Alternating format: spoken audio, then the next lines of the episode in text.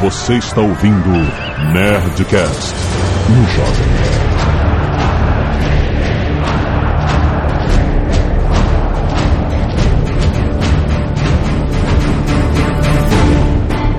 Landa, landa, landa, nerds! Aqui eles estão todos Jovem Nerd. É o Batman. Aqui é o JP e minha cabeça já tá em 2013. Aqui é o Falcão Azul e eu entrei na feira da fruta. Eu não posso falar que eu sou tucano em época de eleição. Aqui é o Carlos Voltor e eu nunca dancei com o demônio sobre a luz do luar. De novo. Ainda.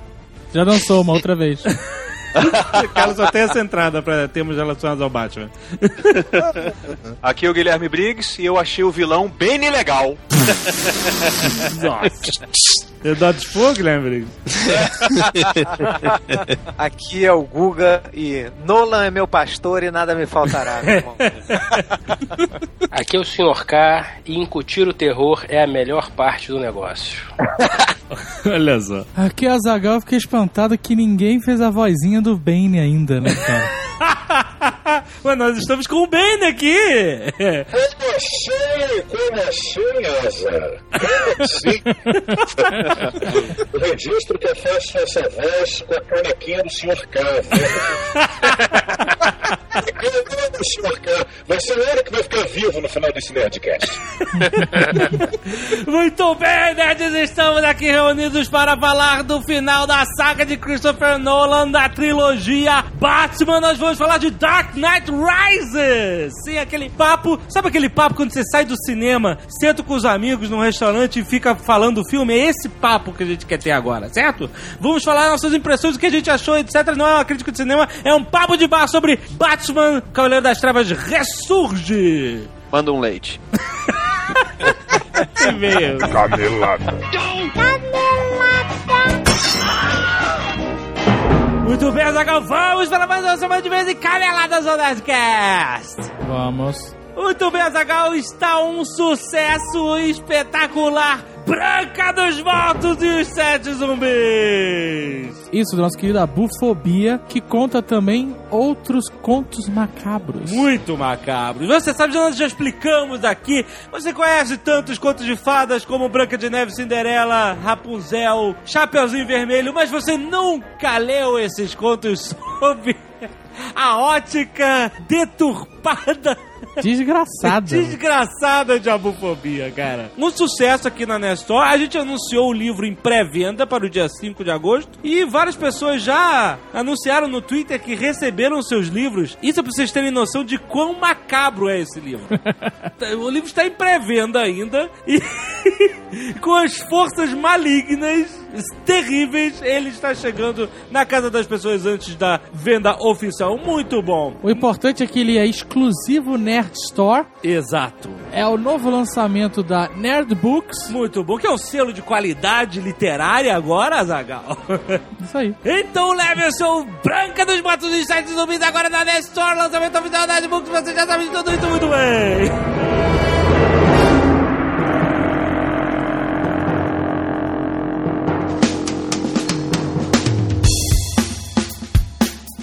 E se você não quiser ouvir o relatório de e-mail sobre o último Nerdcast sobre HP Lovecraft, pode pular para 16 minutos e 37 segundos. Muito bem, Slave Robot, você para aqui vários e-mails e, com o seu relatório dizendo que 16 nerds avisaram que Eduardo Spor trocou horror por terror em sua explicação, que o horror é psicológico, não o terror. Eu desconfiei disso, mas como ele tá falando com propriedade, eu deixei ele falar.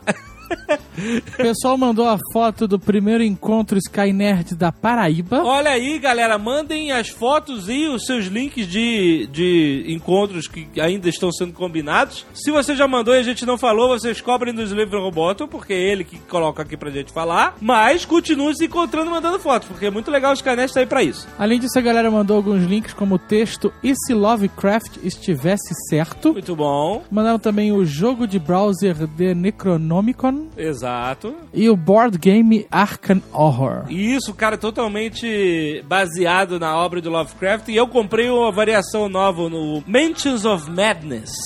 só que ainda não consegui jogar. Também tem vídeos do Cthulhu Cthulhu. e Cartman, Esse é muito bom. Chululu, e o desenho dos caça-fantasmas. Pô, adorava esse desenho dos Caça-Fantasmas, que maneiro. E The Adventures of Leo Chulabuculo. Vai variando, né? Porque não tem pronúncia correta. Exato. Além disso, tem um vídeo aí dos campuseiros da Campus Party Recife trolando a Globo. Ai, meu Deus, que vocês estão malucos, cara.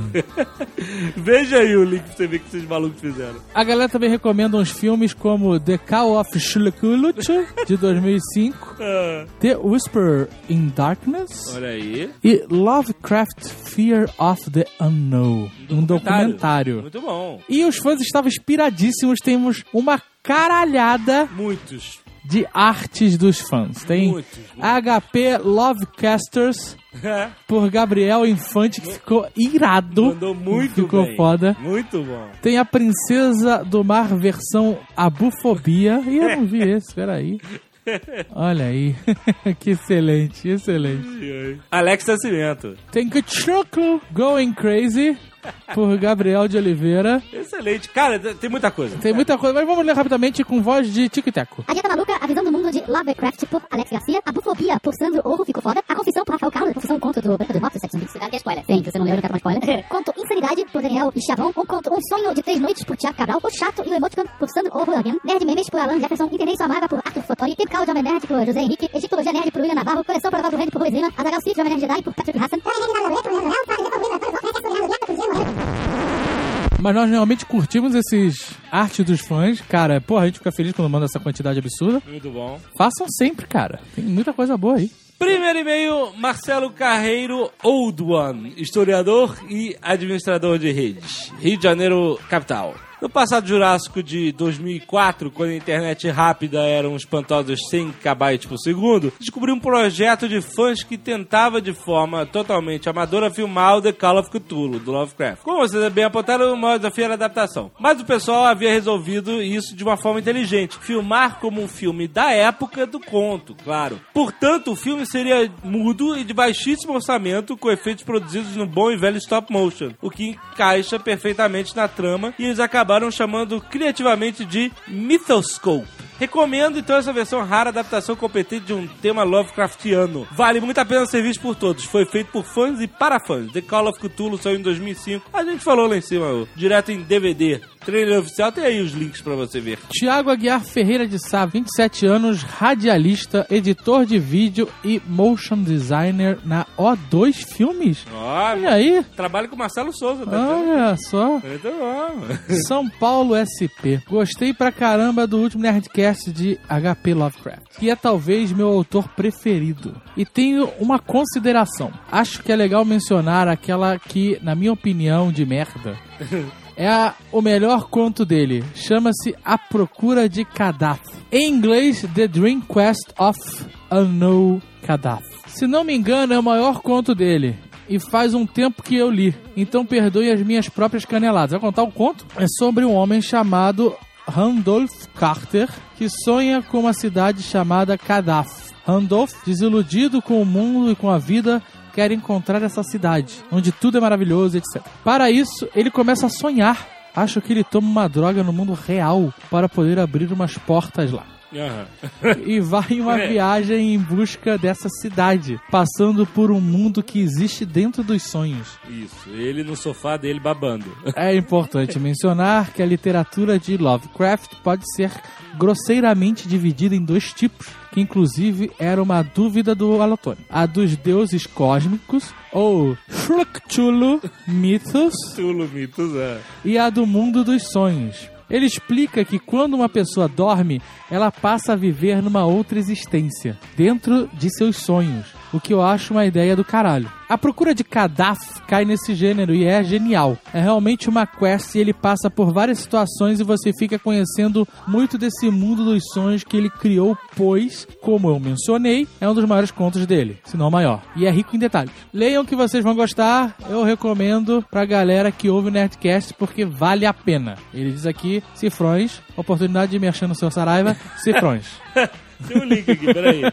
O outro botou um link, calma aí. Deixa eu ver o que que ele faz, esse link. Olha, ele vai diretamente pro seu Saraiva à procura de cadastro, 42 reais. Esse Muito tipo bom. de conto é bem interessante, cara. bom, muito porque ele pode. é, tem, assim, vários filmes que você pode analisar dessa forma, inclusive Matrix pode ser visto dessa maneira, né? Sim, claro. Aquele em algum lugar do passado também. Também. É, É. é, o, que, o que que é a realidade? Então aproveita, se você tava com Eu vontade... deixa, o cara, o cara me cortou, eu tô aqui filosofando. Ah, eu tô aqui querendo mandar a galera pra comprar o seu Saraiva, cara. Porra, caralho! Eu ia filosofar, mas eu vou guardar a minha filosofia pra mim mesmo. Ah, tá bom. Rodrigo de Andrade Araújo, 25 anos, São Paulo SP. No último Nerdcast o- sobre o Lovecraft, foram feitos vários comentários sobre a influência do autor nos filmes de John Carpenter. De fato, o escritor tem uma influência na obra do diretor. No entanto, é bom que o filme Enigma do Outro Mundo, The Thing, de 1982, Foda, foda, foda, foda. é bom lembrar que ele é um remake de O Monstro do Ártico, The Thing from Another World, de 1951 Esse eu não vi. que por sua vez é uma adaptação do conto Who Goes There, de John W. Campbell Jr. Esse escritor era editor da revista Astounding Science Fiction, que publicou o trabalho de Isaac Asimov e do próprio H.P. Lovecraft. Também foi brevemente citado uma trilogia de filmes de Carpenter. A lista completa é o próprio Enigma do Outro Mundo, Príncipe das Sombras, que em inglês é Prince of Darkness, de 87, e A Beira da Loucura, In the Mouth of Madness, de 94. Esses filmes não têm personagens em comum ou uma história que segue de forma linear, mas são considerados já Apocalypse Trilogy pelos temas semelhantes.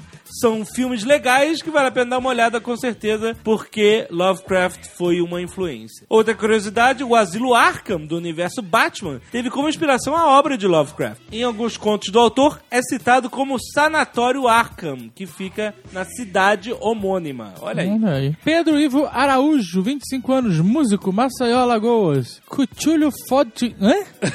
Aí agora o cara me pegou. Tulo Tang, Tang, né? Chuchu... ta- Nerds. O podcast sobre o universo do Lovecraft. vai ver que a galera lá da, da onde o Cthulhu veio não consegue falar nerd, né? Não, exato. Eles ficam... nerd. A gente não consegue falar nerds, né? Porque o certo é nerd. Nerd, nerds. Nerd. Nerds! O podcast sobre o universo de Lovecraft foi excelente. Há anos sou leitor das obras do americano e do site e do site Do Lovecraft. site Lovecraft. Redundância proposital.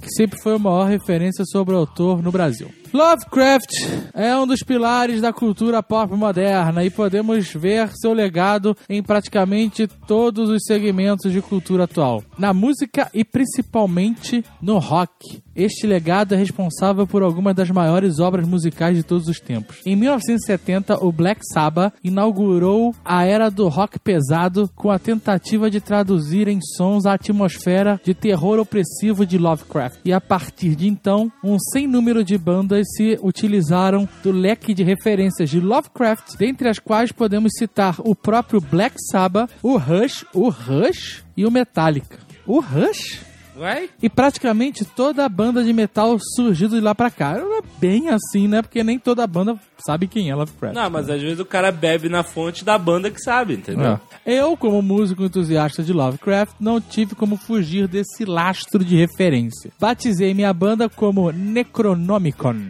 E nela compomos temas de alto teor Lovecraftiano. Isso. Inclusive, me aventurei a escrever um conto que envolve conceitos do Chulumitos para compor um álbum conceitual para a banda. Olha aí. Ê, beleza. Estou mandando em anexo o conto e a arte mega boga sensacional que nosso amigo, o artista Cristiano Soares, fez para a capa. Assim como um desenho do Almighty Cholo, também feito por ele. Vamos ver aqui. Olha aí, maneira a capa. Vamos ver a capa. Gostei, cara. Olha aí, eu esperava algo diferente. The Queen aí. of Death. Vou, vou dar play aqui na música dele, cara. Vamos ver. Olha aí.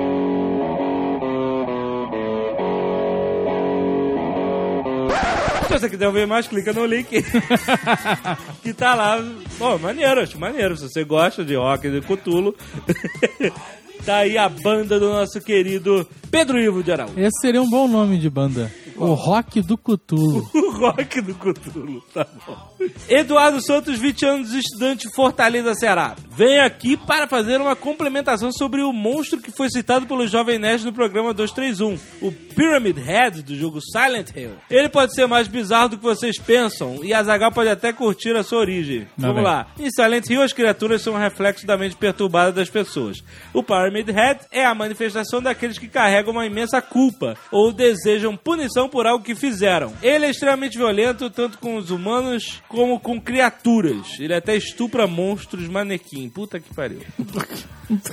O Pyramid Head é o responsável que James busca no subconsciente para puni-lo, pelo que vocês vão ter que jogar para saber. Porque ele estupra criaturas, as criaturas do jogo são mulheres reflexos da esposa de James. James amava o corpo de Maria, sua esposa, mas não podia tê-la porque ela estava muito doente. Às vezes ele olhando para ela sentia saudade, sentia desejo de transar com ela de novo, mesmo debilitada. O estupro do Pyramid Head nos monstros era mais um reflexo dos impulsos que James tinha olhando para Maria na cama do hospital. É jogo japonês, você já sabe. Caraca, meu irmão. Ele tinha. Você achou realmente que eu achar o personagem mais maneiro por causa disso? Que terror, cara. Mas é uma parada. Não é uma parada aterrorizante? Não é um negócio Não, eu acho o Silent Hill bem, bem sinistro pra caralho? já. Eu- Não pede nerd play dessa porra, não, que eu não vou jogar. Caraca, caraca, Nerd Player Silent Hill. Não, não, não, não. Não, tem que ter, tem que ter, tem não, que ter. não, não. Eu jogo, eu jogo. Ah, você vai jogar? Eu jogo. Ah, caraca, agora pronto. Agora é o desafio. A Zagal vai jogar Silent Hill. Agora vai ter monstrinho de, de cabeça de. É só que faltava.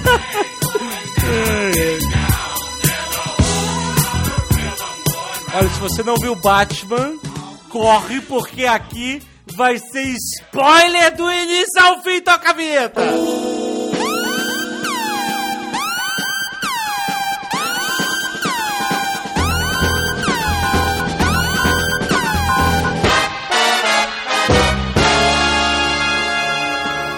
The shadows betray you because they belong to me.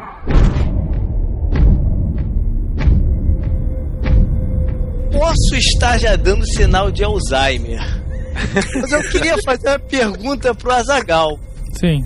Estou maluco ou já ouvi sair da tua boca que se você tivesse que voltar pro tema do Batman, tu acabava com essa porra aqui. Talvez seja eu que esteja com Alzheimer e não você, cara. Alguém lembra dele ter falado isso, não? Eu não lembro, cara. Também não lembro, não. Nem eu lembro. Com a quantidade de nerd que tem ouvindo isso aqui, é só perguntar pra alguém. Alguém vai e saber. deixar em aberto. Alguém vai achar. Alguém vai se achar. tiver. Acho que ele falou isso em off. Sei lá, sei lá. Ah, em off Tinha eu não isso na cabeça. Ah, E aí? Bom, nós sentamos aqui no bar e vamos falar do filme. A gente vai falar da. Não do- só do filme, né? A gente vai ter que falar naturalmente de toda a trilogia Nolan. Sim, sim, sim, com certeza. Ah, o primeiro é uma merda, ponto, já falamos. Não, é. Ah, Aí é vamos isso. continuar agora, vamos lá. Que isso, de forma alguma. A sua opinião sobre o filme é, é de agora ou da época? Porque você tá usando como parâmetro o que você viu depois ou o que você viu antes? Boa, boa, Tucano. Visto ele sozinho, não é um filme ruim. É um filme, como eu disse, que eu considero em alguns momentos desagradável porque ele é muito claustrofóbico. Desagradável. Em alguns momentos eu acho. Então você vai fazer o seguinte: você vai alugar um filme chamado Irreversível. Não, não, não. Depois que você assistir Irreversível, aí você vem falar comigo Não, não. de agradabilidade. Não, não, não, não. Tem um vou- outro vou também lá. de um cara que passa o, passa o filme inteiro na cama do hospital, que não pode falar, um cara que foi pra Johnny foi a guerra. Ah, é, esse também é outro que vai te. Eu vou reformular, eu vou reformular. eu vou reformular. Esse primeiro filme, visto sozinho, não é tão divertido Ah, por conta sim. dessas cenas, dessa Ah, estética agora claustrofóbica, certo? Isso pensando nele sozinho. Mas quando você pega o segundo filme, você pega o primeiro e rasga e esquece. O segundo filme é espetacular. Sim. O segundo filme é uma das melhores coisas feitas, não a melhor, certamente, mas uma das melhores feitas até hoje. E o terceiro é muito bom, mas a meta a ser batida era o segundo, que não conseguiu. Mas nem tinha como. Eu meio discordo desse negócio de a meta ser batida. É, eu também, vou cara. É uma reformular história em três filmes. Vamos lá. Vou reformular mais uma vez. O ponto ideal foi o segundo filme. Pronto. Não tem que bater ou não, mas o ponto ideal, na minha Sim. concepção. Sabe por quê? Se você analisar ele como filmes individuais, você, claro, vai botar um melhor do que o outro e o ser humano tem a tendência a querer fazer ranking de tudo, então você vai falar que um tinha que alcançar o outro, sei lá o que. Não ranquei minhas meias, por exemplo. Daquela. Aí eu ranquei as meias, cara. ranquei as meias, sim. Como assim? Você tem as melhores, as mais ou menos, as piores? É, porque tem umas que ficam meio esgarçadas, assim, o elástico, né? Mas Confortáveis, essa acho que são eu menos só uso pra confortáveis. dormir. Ela não é muito boa, só uso pra dormir. Sei qual é. Aquela que você não pode usar no tênis, porque ela começa a entrar pra dentro do tênis. Você tem que fazer uma, tem uma diferença. É, se- mas se você pegar como eu acho que esses filmes foram concebidos, né? Como uma trilogia. Talvez não no primeiro filme, porque ele não sabia se ia dar certo e tal. Mas quando ele já fez o segundo, assim, é, eu consigo encarar facilmente, sem forçar a barra, esses três filmes juntos, como uma trilogia, como uma história única. Sim, principalmente porque esse filme, ele, ele remete muito ao primeiro, né? Ele termina a história do primeiro. Ele volta pra Liga das Sombras, ele É. volta pro Hazal Ghul. É, então ele tem esse aspecto de fechamento mesmo do universo que o Nolan criou. Batman do Nolan, entendeu? Esse pequeno universo que ele mostrou pra gente na- nesses três filmes. E Com fechou muito certeza, se não tivesse morrido o Heath Ledger, ele estaria nesse terceiro filme também. Você acha que teria mesmo? Ah, eu Você acho acha? que sim, porque eu acho que ele fez tão bem dentro do papel no segundo, tanto que ele não mata ele no segundo, ele tá lá, ele existe. Ele estaria vivo, ele estaria solto nessa mas aí entra a bagunça toda que foi especulação, gerada. É. Ah, sim, mas essa bagunça toda que foi gerada em Gotham, Coringa estaria ali no meio. Porque com certeza o Não, Coringa mas- foi solto nessa bagunça. Eu até quando saí do cinema falei, porra, eu queria ter visto o Coringa, nem que fosse uma risadinha ou um maluco de camisa de força correndo. Mas ele não estaria preso no Blackgate, né? Ele estaria Não. preso no Arkham. É, no Arkham. E o Arkham nem foi citado nesse filme. Exato. É. Mas eu acho que é exatamente por isso ele não é citado no filme. Mas o, o Nolan soltou uma nota oficial dizendo o que acontecia com, com o Coringa. Eu não me lembro agora, mas parece que ele diz que ele continua existindo lá, mas é, foi só o Blackgate, né, que, que, ele abordou. Preferiu deixar de lado, mas ele soltou uma notinha na imprensa. Peraí, peraí, peraí, dúvida. O espantalho estaria aonde? No final do Ah, é. eu não me lembro. Onde é que ele tá? No terceiro filme ele aparece julgando as pessoas. Não, não, não, mas é. ele estaria preso aonde? Em Blackgate ou no Arkham? No segundo, ele termina preso, né? No, ele aparece no início do filme e fica lá preso esperando a polícia chegar e ninguém mais fala o que, que acontece com ele, né? Então concorda prisão- que o espantalho prisão- estaria no arco? Não necessariamente, ele pode ter fugido, né? Não, ele, ele- ele já tava em prisão domiciliar, assim, de meio período, sabe? Ah, tá. Progressão. Na- né? Lá Só- volta pra dormir lá na parada. Coisa também. No segundo, o, o Coringa explode lá a delegacia, então nós podemos partir do princípio que ele estava. Ah, é. Bem lembrado.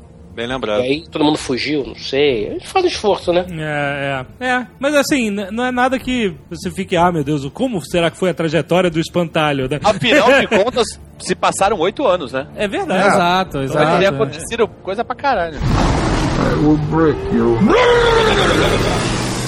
Agora, sabe o que, que eu acho legal de se observar nesse, nessa trilogia do Batman do Nolan? Todo mundo conhece as histórias do Batman de uma forma, né? O Batman é um herói, e os pais morreram, vendo o Zorro lá, e saíram pela porta dos fundos, tomaram tiro, colar de pérola, garoto traumatizado, Batman. Não é isso? É.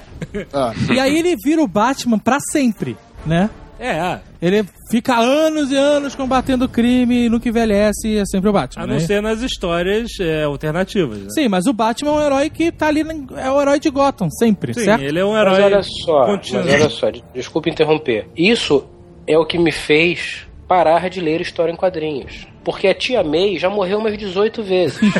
Claro. O Homem de Ferro, que eu tenha contado, eu parei de contar na terceira, quando ele morreu dentro da merda da armadura, no fundo do oceano, que a armadura desligou.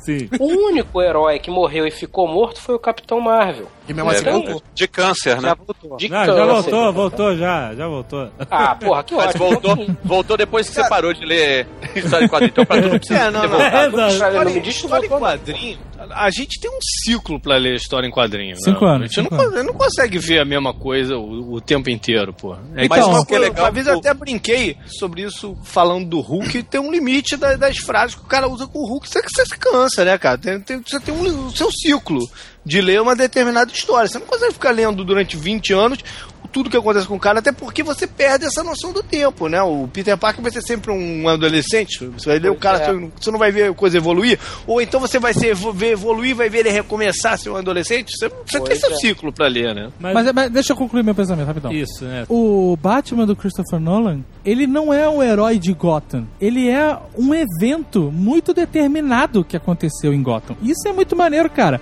O cara foi Batman durante um período muito curto, de sei lá, meses, poucos meses. Acho Desde o momento anos. que ele. Acho que foi uns dois anos. Eles falam que rolou uns dois anos entre o Begins e o, e o Dark Knight, por aí. Não, Um um ano. começa praticamente imediatamente depois do final do outro. Não, não é não. Não é não, rola um tempo aí. Cara, não é um período muito longo de dois anos, não. Eu acho que é uma questão de meses. O Batman atuou em Gotham meses, desde que ele apareceu a primeira vez no, no primeiro filme até o momento que ele foge no final do segundo filme. Porque os, os filmes do Nolan, ele puxa totalmente a história pra como se fosse o mundo real. Não É, o mundo de super-heróis. É. É o mundo real onde tem um cara fantasiado de super-herói. O mundo real é um pouquinho, um pouquinho. Sim, claro, né? lírico, Cinema, Um pouquinho né? lírico, mas. Mas- é- Cara, não, para, para, calma, calma.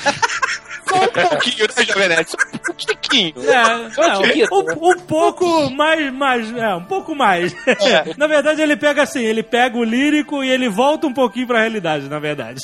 Ah, pô, é licença poética, né? Mas olha só, mas é o que mais se aproxima. Sim. Sim. Um cara que fosse ser um super-herói e combater gangues, o cacete, por um período de muito longo de tempo, ele não ia sobreviver. E aí é maneiro no terceiro filme, porque ele volta, né, e vai ao médico pra ver como é que tá a situação dele, e o cara tá todo fudido, já não tem é cartilagem, já tem perfuração em tudo que é lado, sabe, problema na cabeça. Então, o problema na cabeça ele tinha antes, quando ele resolveu virar o Batman. Caralho, ele tava parecendo o Ronaldinho, né, Nazário? Pô, Ele podia ter aproveitado esses oito anos pra fazer um tratamentozinho, né, cara? o Batman some por oito anos, some também o Bruce Wayne por oito anos, ninguém faz nenhuma associação, né? Ninguém faz. Não, só uma pessoa faz. Não, o, ga- o garoto o lá, o policial, policial faz. mais inteligente de Gotham. Na, ve- não, na verdade, ele Só. se ligou antes. É, não, eu Ele já viu, quando, quando ele viu ele pela primeira vez, ele falou: Esse é o Batman. É o Batman. Eu, eu só pro- tinha visto isso né, quando Mãe de Ná acertava as coisas no Fantástico. Isso, isso, mãe de nada. Lembra aquela festa que teve no Rio? Ah, não, vocês não estavam aqui no Rio, vocês não, não viram essa cena linda quando a mãe de Ná disse que o bondinho ia cair. Eu lembro disso, Todo eu mundo, lembra, lembra? Aí todo Eu mundo lembro. subindo no bondinho pra festa, pulando dentro do bondinho, gritando: Exatamente. Ah, ah, mãe de Ná, vem me buscar!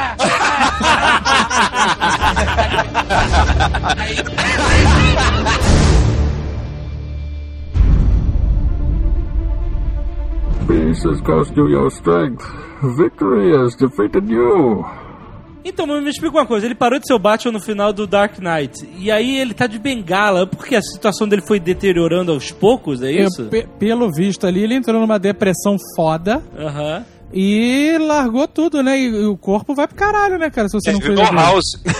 Virou House. O Dr. House, Ah, em exatamente. todos os experimentos ele tratava eh, na casa dele, né? Era o Alfred que tomava conta dele. Então, pô, tipo, ele foi baleado no final do filme. Eu achei legal essa parte de mostrar que tava fudido. Pô, pô, atleta se fode, né? Com o passar do tempo da carreira. Com, Imagina, pô, com uma carreira bem curta de é, imagina o né? Batman, cara. Imagina o cara que é o muito Batman. menos merda, né? Muito menos. Eu achei muito maneiro. Na verdade, na verdade, o que aconteceu é que eh, não pode divulgar, mas ele foi jogar uma pelada com a galera e torceu o joelho, né? um buraco lá no campo. Mal cuidado de Gordon, pô. Essa prefeitura do Bate Emanuel não, não, não era das melhores, né, cara? O campo tava meio esburacado e se foi o joelho. Falar em administração do, do Batman Manuel, é, qual é o tempo de mandato de um Exato, prefeito né? Eu também achei, eu pensei nisso. Ah, caralho. Gotham? Caralho. O cara era prefeito, aí passou oito anos, que te- te- teoricamente são Mais dois de oito anos, né? É, caralho. É, é. Caralho, caceta. E aí ele continua prefeito. Como? Monarquia. Deve ser por causa tá da lei do Harvey Dent. Mas tudo E ele bem. ainda né? fala, ele fala não sei o que, não no meu mandato. É, não on my watch, né, cara? Então, mas eu, eu achei maneiro mostrar que ele tava fudido, mas essa foi a parte de Dark Knight de Frank Miller, né? Porque o Batman tava velho, né? Exatamente isso que eu ia falar. O terceiro filme tem uma série de referências a Cavaleiro das Trevas, cara. Eu acho que, Uma pra mim, Cavaleiro das Trevas é o melhor final de carreira do Batman. Pois é, e o Nolan conseguiu dar esse final digno ao personagem, pegando uma série de coisas do Cavaleiro das Trevas. Por isso que eu achei tão bacana, tão maneiro. Por isso que eu achei um final, como eu já disse, digno ao personagem. Eu não vejo um novo Batman. Eu vejo até um Asa Noturna, mas um outro Batman, Batman, não. É, Talvez até um Azrael. Mas um Azrael seria legal. Não, não seria. Cara. Você tá maluco, cara. seria Como não, cara, seria seria legal?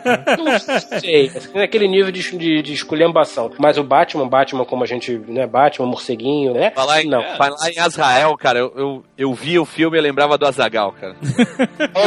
Ficava só pensando na decepção dele quando ele descobrisse que o, o Azrael que ele tava pensando era o Robin.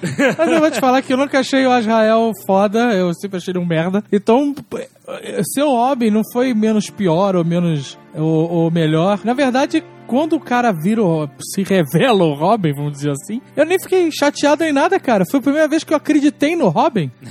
Eu achei Ainda mais porque não é o Robin. O nome dele é Robin. Ele não vai se chamar Robin, o Tá, herói tá, mascarado. Carlos, mas você Ah, mas foi uma entendeu. é. Não, Caraca. Não, é uma o John Blake, o- sim. esse personagem, o John Blake, ele foi uma, uma referência aos três Robins. Até o Stephen Martins chamou a atenção que eu não tinha percebido. Por quê? O Asa Noturna foi policial, o Jason Todd era órfão e o Tim Drake descobriu a identidade do Batman sozinho. Entendeu? Então ele juntou, deu- fez uma saladinha ali, Ah, criou um mal, personagem legal e chamou de Robin no final. Eu achei foda, na realidade, eh, ele botou esse nome no personagem Robin, né? Foi só pra realmente homenagear o Robin, porque ele já tinha falado que o personagem Robin não tinha espaço nesse universo. Aí ele colocou o nome só pra fazer uma homenagem e pra mostrar que na realidade o Batman, né, na visão do Nolan, não é um herói específico, ele é uma ideia, ele é um, né, é um, um ideal maior, é uma coisa que os, os- os cidadãos deveriam né, ter também, deveriam praticar. Então, é, ele fez isso aí pra inspirar as pessoas, né? Mas E sério, se, se desse, tudo desse um chute, você vê que ele, ele vai pra Batcaverna, começa a se preparar, você pensa, ele vai combater o, o crime, né? E o Batman tinha falado pra ele botar uma máscara. Se você tivesse um chute, você chutaria que ele vai botar a roupa do Batman ou uma, uma outra roupa? Cara, com certeza do Batman. Ele tem 19 É, mil máscaras lá dentro. 10 mil defeituosas, mas tipo, umas 9 mil funcionando. Ele não tem dinheiro pra comprar outras. Lembrando que não tem mais a Fortuna Wayne pra financiar Isso a Operação Batman, né? Agora Exatamente, você vê, quer dizer que ele ia ser um Batman sucateado. Quem vai botar gasolina naquela nave, cara? Não, e aí com o tempo. Puta, ia ser, puta merda, parecia o Batman versão motel que eu trabalhei. O motel que eu trabalhei quando inaugurou há 40, 50 anos atrás, era um puto hotel. Quando, né, esses negócios, quando inauguram, eles. O cara gasta do bom do melhor e faz um negócio que impressiona. E com o passar do tempo, não tem manutenção e o negócio vai ficando decrépito. É, É o que vai acontecer com o Batman, cara. Acabou o glamour, né? Cara, ter uma ideia, quando chegou no perto desse final, pra mim, eu tava acreditando, caraca, vai ser o final Cavaleiro das Trevas. Eu também achei que o Batman ia estar na caverna pra treinar a galera. O que eu achei muito maneiro nesse filme, assim, não sei se eu posso voltar a isso, mas ele, ele funcionou como uma dissertação, né? O último parágrafo ele fez, né, referência ao primeiro. Eu achei isso incrível. Porque, assim, muita gente ficava me perguntando, que eu vi na pré-estreia o, o filme. As pessoas me perguntavam, e aí, é melhor que o segundo, né? Porque a grande questão era se era melhor que o segundo. Cara, o Nolan ele não é burro, ele não é idiota. Ele sabe que ele não tinha como superar o Coringa. Não tem como. O Coringa é o melhor inimigo do Batman, foi feito de uma forma magistral, não tinha como superar. Então o cara foi inteligente, ele fechou a história, fez como se fosse um filme de seis horas, né? Ou sei lá, sete horas, uma história só. O cara não precisou superar o segundo porque ele não é uma história independente, o filme é um complemento. Eu achei isso, porra, incrível, cara, incrível. Bravo, bravo. É isso mesmo. eu concordo completamente. Não precisava superar o segundo. E eu já fui com essa expectativa. Não vai. E aí eu vi até gente falando assim: ah, as pessoas gostam mais do segundo só por causa do Coringa. E assim, Claro. esse argumento é válido. É, pra começar. Não invalida o filme, não, né? É, lógico. Mas tem outras coisas é, é, que, que validam também o segundo filme, né? É, é é tipo falar, você gosta do Godfather 1 porque tem o Marlon Brando. Pô, o cara, o cara é o poderoso chefão, né, velho? Sim, com certeza. Depois se transforma, mas. Mas é, tipo assim, eu acho que realmente não, a gente não precisa é, ficar dizendo, ah, não, que decepção, não superou o segundo. Não, nada disso. Ele fechou, fechou a trilogia nova. Foi uma trilogia aonde você não precisava, não precisava superar, cara. Você precisava contar a história, começo, meio e fim. E tem vários pontos no, no terceiro que superam o segundo. No, no geral, tudo bem, o segundo é melhor. o terceiro- Mas o terceiro tem pontos altos que superam do, do segundo. O terceiro filme, em relação ao segundo, ele é mais grandioso. Ele, ele é, ele é- ta- talvez ele foi levado de uma coisa mais épica, mais grandiosa, que é a cidade. Gotham se torna um personagem muito mais forte no terceiro do que no segundo. Ele envolve mais a polícia, envolve mais todo mundo, o povo de Gotham. Então é uma coisa mais épica. Nas referências, é, além do, do Cavaleiro das É. Trevas do Frank Miller, você tem nessa parte de Gotham dominada pelo bem, né? Gotham cortada do mundo do mundo exterior e, e vivendo um- uma situação anárquica, né? Isso foi muito tirado daquela saga No Man's Land, né? Terra, Ah, de, Terra de ninguém. Ninguém. Quando tem um terremoto no, no, em Gotham e aí ele acontece justamente isso. Eles Gotham é evacuada e quem ficou lá se fudeu. Vira o, o Arkham City, né, cara? E foi legal ele trazer isso, envolver a cidade toda em uma situação única, né? Não é só o problema do bairro ou, ou da prisão que foi arrombada, não. A cidade toda tá em chamas sob domínio de um vilão e funciona. Assim, você sabe que num filme de história em quadrinho, você tem que deixar passar algumas coisas. Você tem que levantar mais a sua suspensão de descrença. Esse filme, apesar do Nolan fazer uns filmes muito próximos da realidade, como eu te falei, ele é mais lírico dos três. Que você tem que suspender um pouco mais a sua descrença pra você falar assim: ah, beleza, o Bane conseguiu sincronizar as bombas pra que ao mesmo tempo em que ele detonasse o jogo de futebol pra ele aparecer em rede nacional, que foi pra isso que ele foi pro estádio de futebol, ao mesmo tempo ele conseguisse prender todos os policiais de Gotham no esgoto, entendeu? Como é que ele sabia que a galera ia procurar ele exatamente na hora que ele ia para o campo, né, de, de, de futebol americano? E que as bombas iam... Aquelas bombas que explodiam a cidade inteira, na verdade, estavam fechando todas as passagens Ah, dos mas isso é simples, eles leram o mesmo roteiro, porra. Por isso que eu tô falando. Que nem o Garrincha Assim, que falava que ele tinha que combinar com o time, com, o outro time, pra fazer o que o técnico mandava. Sim. Então, Vale, vale um complemento aqui que o, quando mostra aquele jogo de futebol americano, que mostra o, o time de Gordon, o time de Gordon é o time do Pittsburgh Steelers, os jogadores de verdade. Tá lá o quarterback, o Big Ben, tá, tá a galera toda lá do time. que ele filmou em Pittsburgh, muito, muito dessas cenas aí. É, o, tem as mesmas cores, é, é o time deles tá lá, estão todos os jogadores do Pittsburgh lá. E aí o que aconteceu? Teve, eu vi gente criticando esse tipo de coisa, esse plano megalomaníaco, porque eu vi gente falando assim, por que ele não aperta a porra do botão e explode essa merda? Ele não quer destruir a cidade? Por que ele tem que ficar nesse lenga-lenga de cinco meses? Gente, é um filme de história em quadrinho, ele é um vilão, ele quer escrotizar, cara. Você tem que entrar na parada e, e levar em conta, cara. Não É, esse tipo de Crítica. crítica não- ao acho que filme não cabe. é que nem o maluco que foi ver o Super-Homem lá que a gente já contou mil vezes e que falou, começou a mentirada, sabe? Exato. O cara não tá pronto. Cara, Caraca. não tá pronto pra ver filme de herói. É simples Exato, assim, você não tava exatamente. pronto. O mundo do- da- dos quadrinhos nasceu com esses planos megalomaníacos, com esses vilões que tinham um parque de diversões com máquinas gigantescas que seriam impossíveis de ser financiadas só pra pegar um herói, sabe? Faz parte. Então o Nolan traz pra realidade, mas ele tem um pouco desse espírito. Você tem que se deixar largar e acreditar na história. Ele vai querer escrotizar o cara até o fim, entendeu? Mas tem uma parada que mesmo você indo é, já pensando que é um filme de herói que pode acontecer de tudo, podia ser evitado. O quê? Por exemplo, os policiais ficarem três meses debaixo do esgoto presos e quando eles saírem, eles estão todos barbeados, de banho tomado. Porra, velho. Tinha que, botar, tinha que contratar os mineiros do Chile, tá ligado? Tinha que tirar um de cada vez e ficar gritando USA! USA!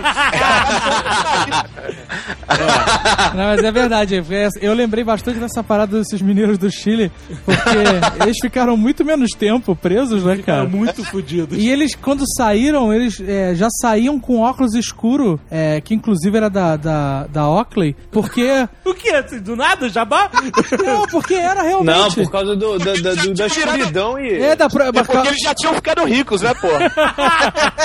Ah, porque os óculos, óculos são bons pra proteger contra os raios, whatever. Caraca, cara, que, que isso? Tá ganhando dinheiro por fora aí? Eu tô ganhando dinheiro, tô falando. É um fato curioso. Não era, não era da ótica do povo, óculos. Ele tem outro CNPJ, viu, Alexandre? tô, tô começando a achar. Tô começando a desconfiar. Tem uma empresa que é azagal.com. Não, estavam usando óculos escuros de marca indefinida. Por causa da, da, da, da claridade do, do lado de fora, cara. Sim, E eles estavam subindo nutridos, foram direto pra ambulância, o cacete, e os caras realmente, os policiais, saíram pra guerra, cara. É, então. É, Di- Durante o dia e Tanto, ainda com tanto que o cara fala assim, ah, você, é, quando aqueles militares se infiltram, né? O cara fala, ah, nós temos 3 mil homens enterrados, né? Vocês têm 3 mil homens enterrados. Ele, 3 mil homens não, 3 mil policiais. Eu, se fosse o cara, falava grandes merdas. grandes merdas você ser policial em Gota que precisa de um cara fantasiado de morcego pra resolver os problemas da cidade. Mas é, o pior é que essa sequência não para por aí, né? Porque depois eles vão lá, os 3 mil policiais vão lá pra enfrentar o, o exército do Bane. Aí, porra, tudo Aquele bem que. cê- gangues de Nova York, né? É, podia ser. Tudo bem que é policial rosquinha, né? Tal. Porra, aí eles chegam, um, um cara minimamente treinado ia, ia transformar aquilo numa guerrilha, né? Ia virar Sim. Bagdá. Todo mundo se entrincheirando e atirando e tal. E aí eles veem o exército do, do, do Bane, todo mundo reunido com AK-47, com tudo mais e tal. Um tanque, maluco. Parece guerra, parece guerra do Napoleão, brother. É foda, os caras vão pra cima com tudo. É, e essa cena eu tava reparando, puta, essa cena sozinha ela merece a zona de spoiler, cara. Porque quando os caras saem correndo pra cima do, do exército do Bane, tem um gordinho que ele virou ponta de lança. Ele saiu na frente. E tava muito empolgado. E ele entrou sozinho no meio do exército do Bane. E ele não tem com quem contracenar. E, cara, é muito engraçado você. Se vocês forem ver o filme de novo, repara nesse momento que tem um cara que não sabe com quem ele luta. Ah, então é. ele, ele, faz assim, e aí é pro cara, aí vira pro outro, e aí ele não sabe o que fazer, cara. Tá perdido, porra. Tipo, alguém mata esse cara, por favor. Com certeza é mais poética. Não é, tipo, ah, não, não. É uma estratégia da polícia de Gotham partir de peito aberto pros caras então, armados com tanque e AK-47. Eu acho que essa cena ia ser legal, tinha que ter mesmo esse embate de porradaria, tipo gangues de Nova York. Mas só que, pelo menos, inventa um jeito de não ter a arma ali. pelo menos flanqueia os caras, né, brother?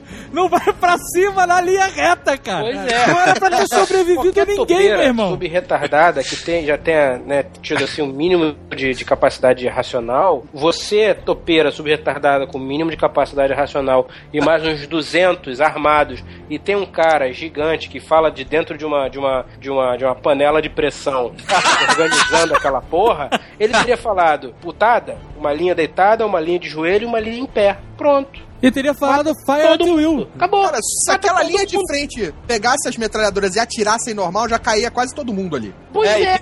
Tem uma parada, é, tem uma parada também que o, o, o Batman tem essa putaria de ele não usar arma, né? Tem isso? Sim. Aí, só que ele aparece lá com o, o- a bate-asa ali, né? Aham. E destrói dois canhões, não é isso? Ele dá um EMP ali. É, ele desabilita os dois tanques. Os dois tanques que estão parados ali, né? Só que, porra, ele tá com aquela asa ali gigante, sinistra, e ele não atacou ninguém do, do Bane ali. Não, não, não. Podia dar um rasante e matar todo mundo. Não. E ele não fazendo isso, ele fez com que os policiais se sacrificassem. Então, cada policial que morreu ali correndo que nem idiota pra uma arma, tá na Foi dele. conta do Papa, do Batman. Tá na conta do morcego. O cara vai ter que. Mas também, peraí, quem Ah, deu a estratégia pros policiais? Foi o Batman de partir de peito aberto? Ah, porra, não. Que bom que não foi, porque se eles são policiais, eles têm Eles têm que ter a estratégia própria. Se fosse um exército de padeiros, vamos tomar aquele ponto ali, beleza. Aí era nego jogando rosquinha, dando, dando baguetada na cabeça dos outros, tudo bem. Massa, né? Policiais, cara. Já que os caras ficaram três meses debaixo da terra e saíram na disposição de vamos lá, botar pra fuder. Mente pra mim, eu aceito, mas não me chama de burro. Nesse Se pelo tempo, menos cada um viesse de uma rua, tipo, Aí, pô, Não, se cada um viesse de uma rua, cara. Aí também não dava, É, cara. Aí essa estratégia não deu muito certo, que ia ser. É rua pra caralho, cara. Ia ter gente lá no subúrbio de Gotham, cara. Deixa eu te falar, vocês ficam rindo do caquinho, da, da tática dele, mas até a tática dele é melhor do que a da polícia de Gotham. É. Sim, não. É se cada um viesse por uma rua, pegava pelo, por, por Um- trás, outro cada pela um frente. por pelo uma rua. Os caras iam estar atacando o nego no- em Nebraska, Ah, cara. grupos, grupos. Não, não é um, um. É dividir Não, o você grupo. começava três por um lado e depois o outro de surpresa vem pelo outro. Acabou, Mas, a- era mas melhor. assim, beleza, eu concordo com isso, mas você imagina se te- começasse a guerrilha da polícia de Gotham contra o Bane? Era mais 40 minutos de filme, cara. Não, mas é porque não dá tempo. A bomba ia explodir, né? Mas eles não, não, a sabiam. parada foi 18 minutos. Eles não sabiam que a bomba ia explodir, né? Eu só assim, eles podiam ter flanqueado, sabe? Um, ou, sei lá, agora, eu, eu concordo que ir de peito aberto é muita estupidez. Mas realmente, imagina, agora vamos fazer a guerrilha, os caras juntando pedra e, e fazendo coquetel molotov. Não ia muito longe também, né? Isso. Tinha, é, tinha que inventar um- algu- alguma coisa, vai, não tem arma, tudo bem. Mas eles pegam os, os caras do Bane de surpresa. É, não, sim, eu concordo. Chega sabe? por trás, tal, não sei o que, mas... é- Pô, chega 3 mil cara por trás.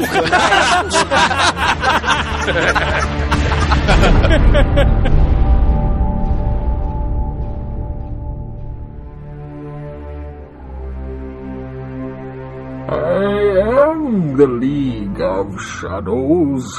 I'm here to fulfill Ghul's destiny. Qual era a parada do Hazagul com Gotham? Não, não tem parada do essa com Gotham. com Gotham. A- a- O Ghul queria que o Batman se tornasse o sucessor dele. Não, não, não, calma. Na história em quadrinho, ele começa a comer a filha dele, e aí Natália. o, é, aí o Charles Aznavour é, faz, faz um, faz um teste, faz um teste pra ver se ele merece ser o genro dele. Canta aqui no microfone pra ver se tu merece. Mas no filme ele dá uma sensação que o Hazagul tinha alguma ligação especial com Gotham, não é? Não, olha só, o Hazal Ghul diz que a Liga das Sombras ela mantém o equilíbrio da justiça no mundo. E aí ela destruiu cidades que estavam é, entregues à corrupção total, Roma, Constantinopla. Ele fala. E o próximo, o próximo símbolo dessa da, da, da- desgraça humana, da corrupção humana era Gotham. Então Aí, ele queria aí, eu destruir eu não Gotham para reconstruir uma Gotham justa. Então era um objetivo justo, mas distorcido na mente dele. Tinha que né, sacrificar milhões de pessoas e, e, né, criar uma grande catástrofe para Já recomeçar. vimos isso em Watchmen, já vimos isso em outras histórias, já vimos isso no Japão antigo. Vamos criar uma porra tão assustadora que o resto vai entrar na linha. É isso, isso aí. Hum, que nem o Segundo, Ozymandias. Ozymandias, exatamente. Segundo, já que eles eram os. Imagino que os dois últimos, ou os penúltimos, ou quiçá os antepenúltimos últimos da Liga das Sombras, realmente valia a pena ficar lá para ver a bomba explodir? Porque afinal de contas, nós estamos há milhares de anos fazendo isso, sendo os lixeiros da humanidade. Mas ela não era mais a Liga das Sombras, ela é a Liga das Sombras bizarra, entendeu? Ela, ela não existia mais a Liga das Sombras. O Batman derrotou. Ah, tá. E aí só sobraram eles dois, em vez da gente voltar a ter novamente a Liga das Sombras, que afinal de contas a humanidade precisa de um freio. Não, foda-se, vamos ver aqui esse pequeno sol tocar a terra. Não, É mas olha só. Ela não é a Liga das Sombras mais. Ela tá meio que pegando o plano original do pai dela e, e juntando uma vingança no meio, entendeu? Mas pra mim, exatamente, essa parte do filme foi o que menos fez sentido pra mim. Eu acho que o, o sacrifício do Bane no final, pra mim, ele se matar com a bomba, ele ficar em Gotham, não tinha tanto problema. Mas ela se matar junto com a Liga das Sombras, eu acho que, tipo, não fazia muito sentido. Então, teve muita gente dizendo que a revelação da Talia ao Ghul diminuiu o Bane imediatamente. Porque o Bane, ele era um personagem forte, Não é. poderoso, veio pra destruir tudo, pra destruir o Batman, pra... não tem nada que escape entre os dedos do Bane, ele tá controlando tudo, ele é foda pra caralho. E aí quando você vê, ele, ele era o protetor da garota, ele era o cão de guarda da garota. Eu achei esse Bane, eu vou te falar, eu achei esse Bane muito caído. Nenhum isso? Bane é maneiro. Nenhum eu Bane gostei, é maneiro, eu não, não. gostei do Bane. E todos os Banes são caídos, todos. E esse, esse se provou mais um Bane caído. Não. Primeiro, você diz isso? todos os Não, não, não, Banes, peraí, peraí. todos os Banes são, são caídos, você diz esse e aquele do Batman e Robin. e o da revista em quadrinhos. Ele não gosta do Bane, ponto. A, a parte do Bane, da queda do Batman nos quadrinhos, o começo da história do Bane é muito bom. Até o momento da queda, a história é muito boa. Até cagar no final tava bom. É, esquece o final. O final joga fora. Final esquece, até aquele Pô, ponto. aí, aí tu tá se contradizendo, cara. Se cagou no final não é bom, porra. Olha só, Não, a história do lugar. personagem que foi criado é boa. O que fizeram com ele depois. Primeiro lugar, o Bane do filme do Nolan não é forte. Porra, o ator que fez o Bane, o filme anterior, ele tava um gigante. Não. O que que aconteceu? O cara teve que ficar mais fraco pra fazer o Bane, cara? Porra, mantinha só o trapézio, pelo menos, cara. De qualquer forma, pedia al- alguém maior que ele, porque ele tem 1,70. 78 também, né? Podia ter chamado o Terry Gibbons. Não, é Terry Gibbons? Não. Aquele negão do. do, do... Eu pensei que você ia falar que podia ter chamado meu camarada Lu Ferrino, cara. Cabia. Porque até o cara tá de máscara. Que não Luferrino, cara, tá maluco, cara. É porque eles não quiseram explorar aquele lado das drogas que aumentava o poder do bem. Mas né? ele era super forte. tinha, né? Mas ele era super forte. O cara levantou o Batman e a armadura e tudo. Porra, É, não mas é eles com não com uma quiseram só. explorar essa porra, né? Mas, mas, mas tava lá no filme, o cara era super forte, só que não era definido. Então, pô, bota o cara. O ator é bom, esse ator é bom, é, é Tom Hardy. É muito né? bom Mas super forte por super forte. Mas ele tinha que estar mais bombado, cara, fazer o bem. Aí, aí, ó, Zagal, Peraí, peraí. em época de, de Olimpíada e você aí fazendo incentivo ao doping, cara. Que filme você tá se referindo, Azagal? Que ele tava maior. Porra, Warrior. Não tava, não, cara. Ah, não, não, não. Dá uma olhada no- nas fotos dele de Warrior. Joga no Google, cara. Caraca, ele tá com, eu- tá vi o corpo de filme. mais atlético. Eu também vi o filme. Esse filme é incrível. Pô, o tamanho do trapézio do cara, irmão. Agora, em segundo lugar, esse Bane também é um Bane burro. Ele não fez plano nenhum. Um fantoche. Um fantoche que ficava. O plano era toda mulher, o cara não fez porra nenhuma. Era só um fantoche no final das contas. Em terceiro lugar, aquela vozinha de rainha da Inglaterra.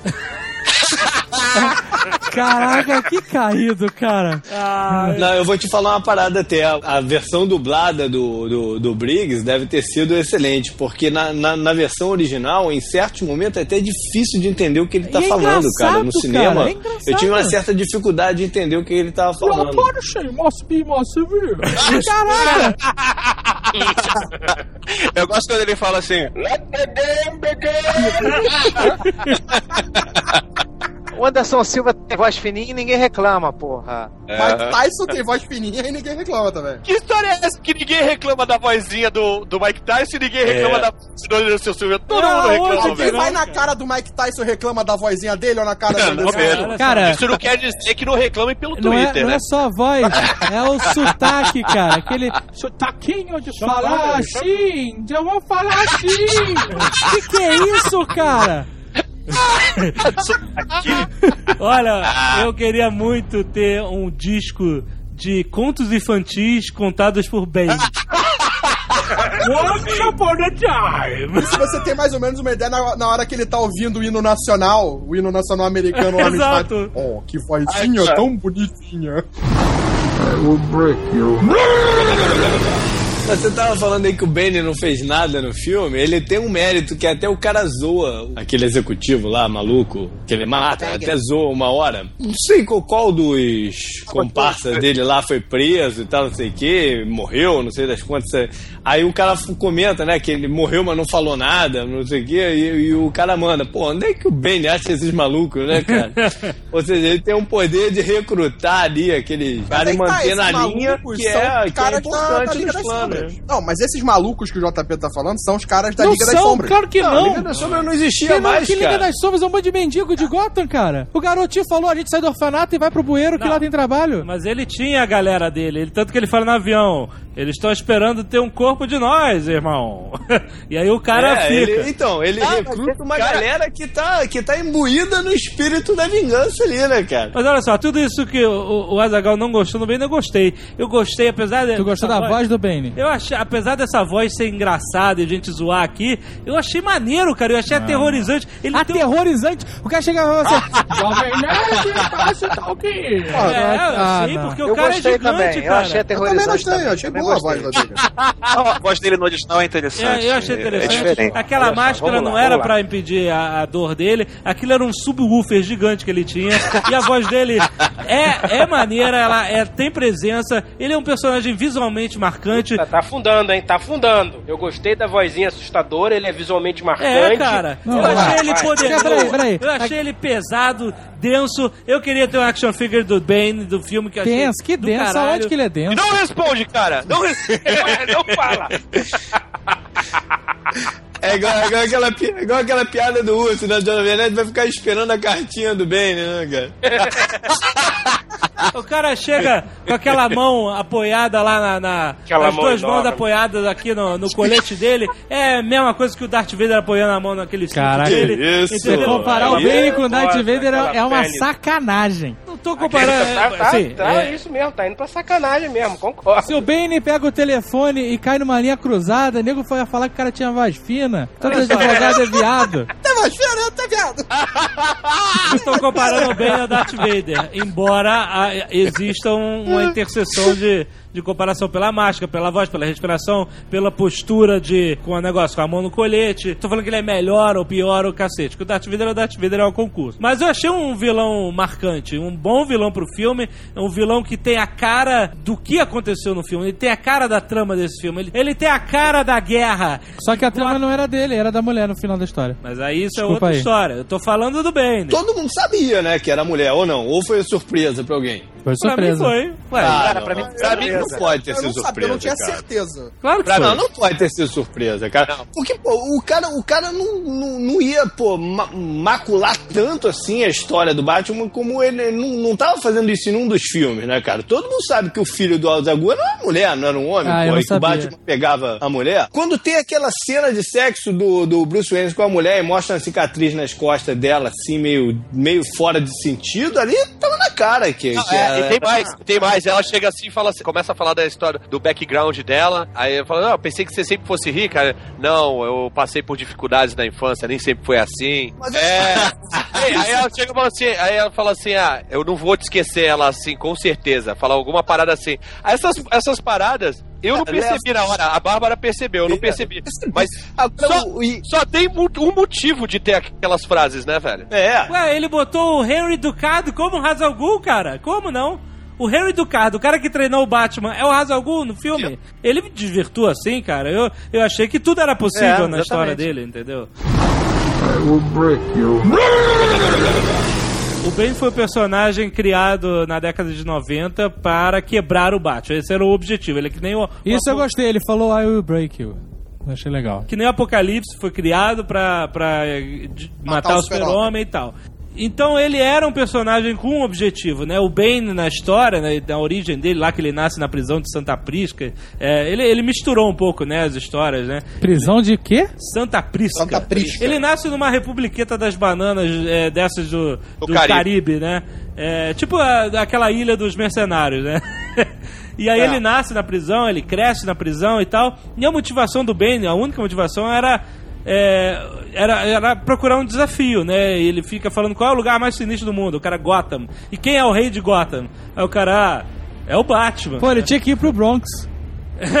Aí ele fala, então eu vou, eu vou destruir esse Batman e eu vou ser o rei de Gotham, né? Essa é Ele única... sonhava, ele sonhava em ser o predador, é isso?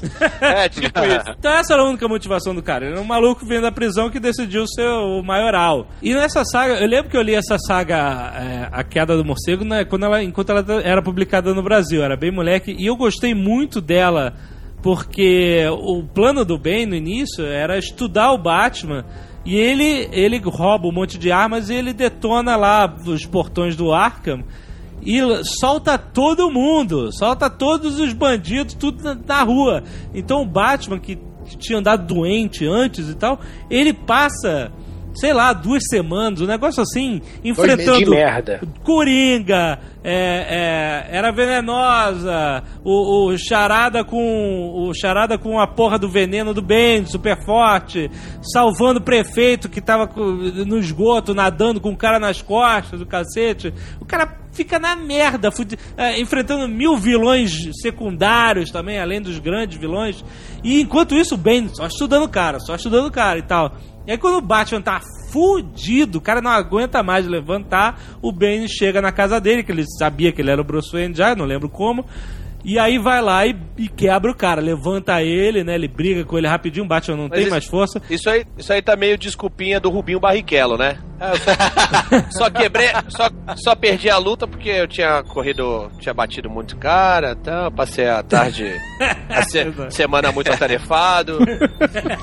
E o Bruce Wayne leva, leva um golpe do pilão, né, cara? Ele leva. Não, e é legal que ele fez exa- exatamente o mesmo no filme. Ele levanta o Batman lá no alto e puf!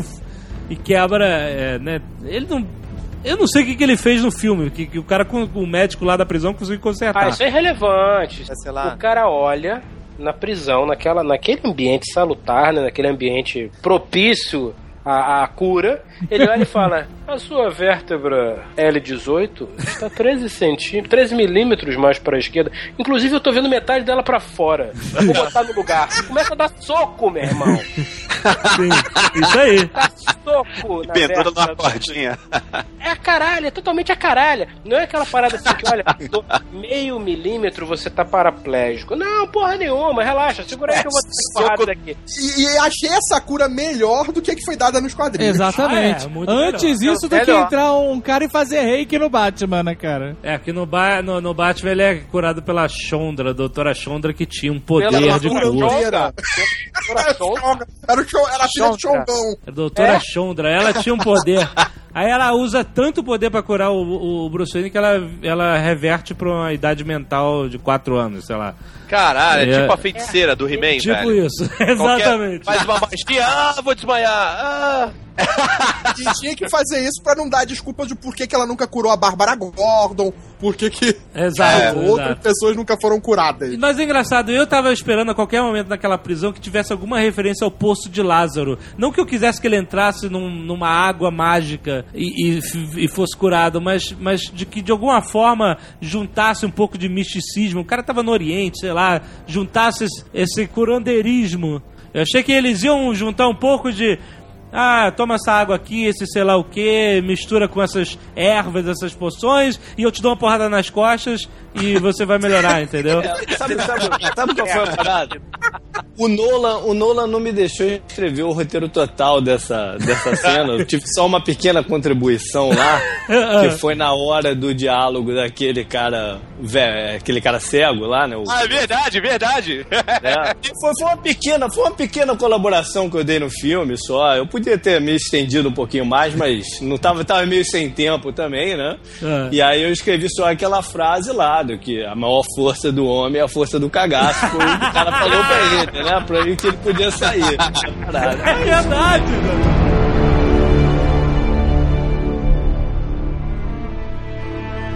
Theatricality and deception.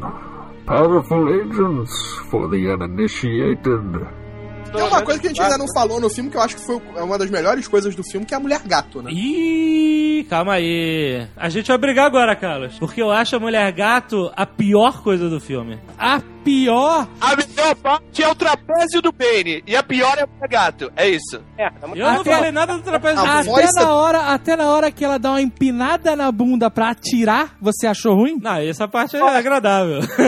É o seguinte, não dá pra comparar com a Michelle Pfeiffer. Não, olha só, eu não tô comparando é, a mulher gato desse filme com nenhuma outra mulher gato. Eu tô, com- eu tô falando da mulher gato, a presença dela no roteiro, na história. Ah, nós não estamos falando da Anne Hathaway de couro, de cima a baixo, Não, não, se não. mexendo como um felino.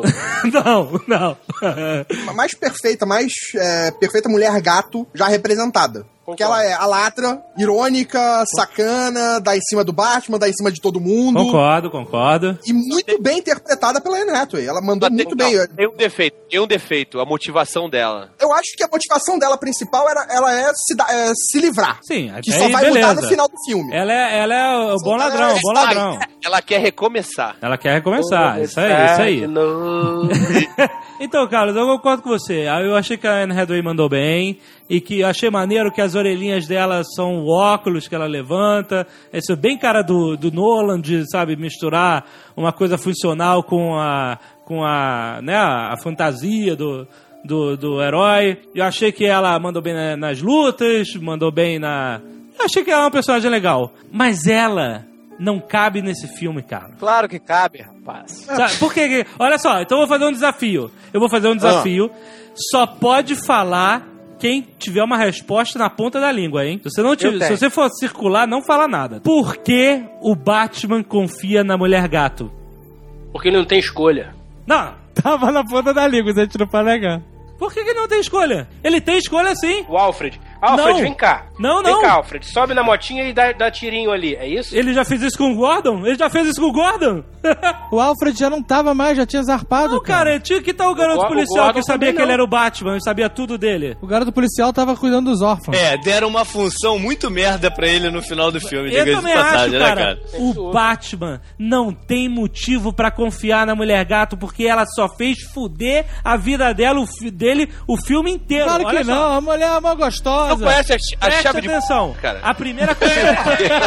Ah, velho, essa é, é o porque ele confiou, caraca. Meu Deus. Meu Deus. Dentro do filme. Pode falar isso? O cara tava oito anos trancado naquela merda, naquela ala leste, só olhando pros cornos do Alfred. Eu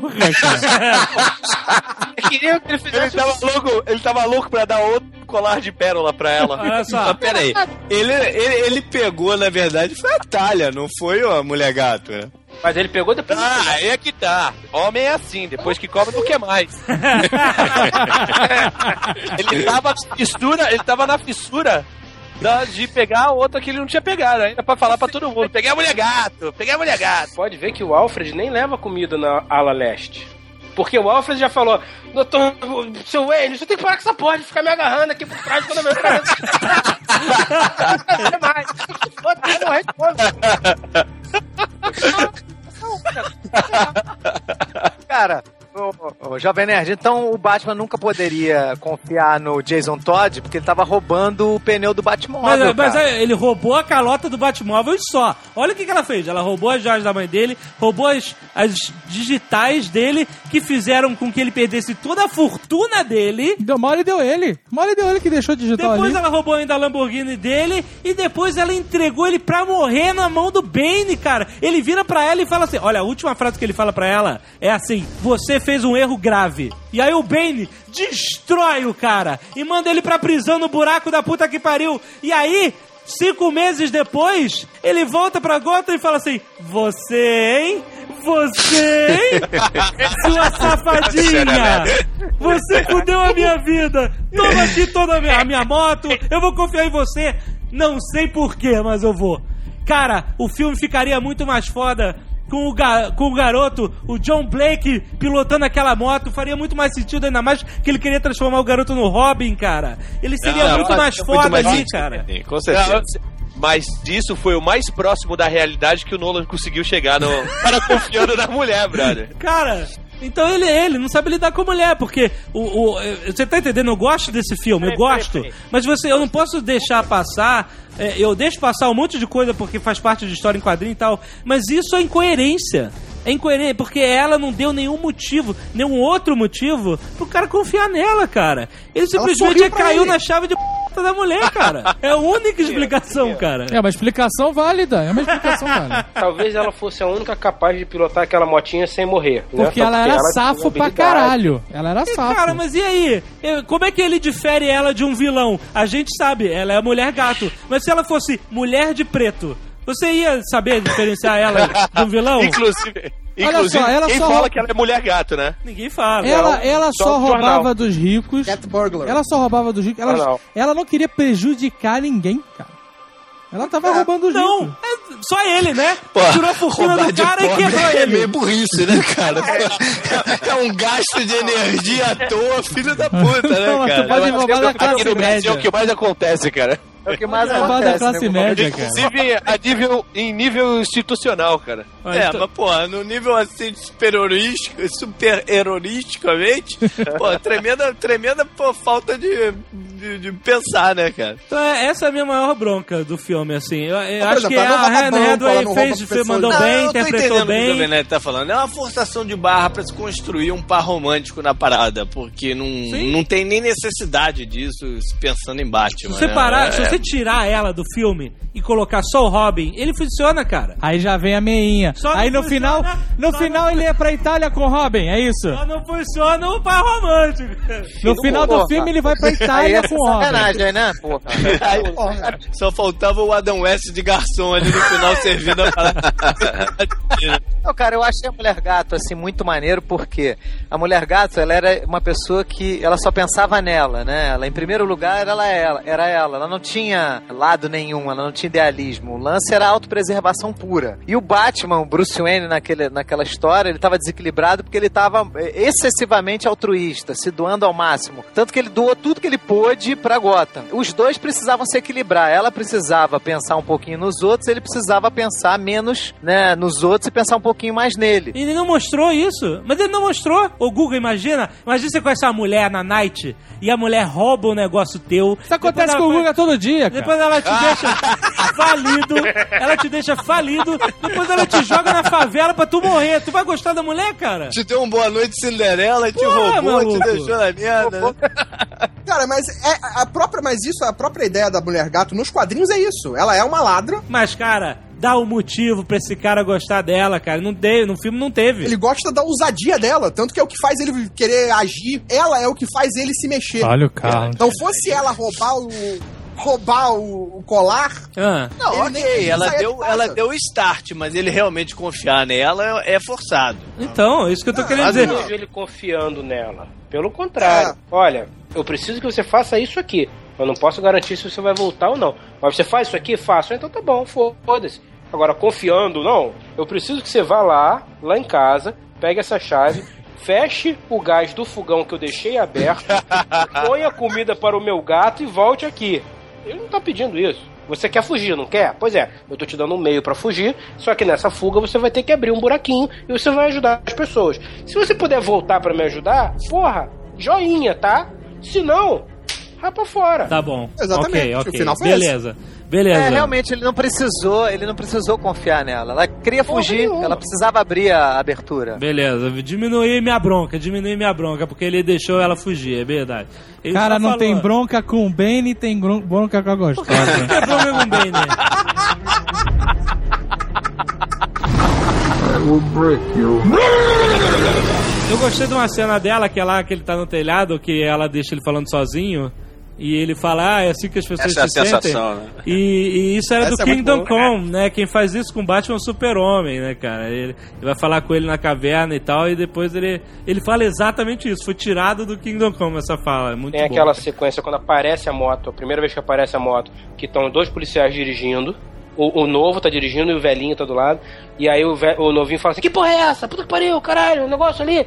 E aí o velho olha e fala: ah, Fica calmo que hoje nós vamos ver um show. Isso é do Cavaleiro das Trevas. Primeira aparição do Batman depois de 500 anos. Aliás, isso é quando ele volta, né, pela primeira vez de moto, né? Isso, Atrás do isso. Me explica umas coisas nessa cena. Eles divulgaram pra caralho aquela foto dele com aquela super arma gigante, aquela Nerf. O que, que aquela arma fez? O que, que É aquela um arma fez? eletromagnético. Ela não né? fez nada. Fez, desa- desabilitou uma porrada de fez moto, luz, carro, tudo. Não, Como não, não, fez ele nada? atirou na moto, soltou uma luzinha e o cara continuou andando. Não, a moto Não, não, desligou. a moto Não, a para. moto- a a moto moto para. Eu não percebi isso. A moto desliga, tanto que depois os policiais chegam, o cara tá sem a moto correndo e os policiais Isso, pegam ele. exato. Ah, puta, eu não tinha percebido. Eu falei, caralho, pô, eu tava doido pra saber o que essa arma faz e eu não percebi o que ela faz.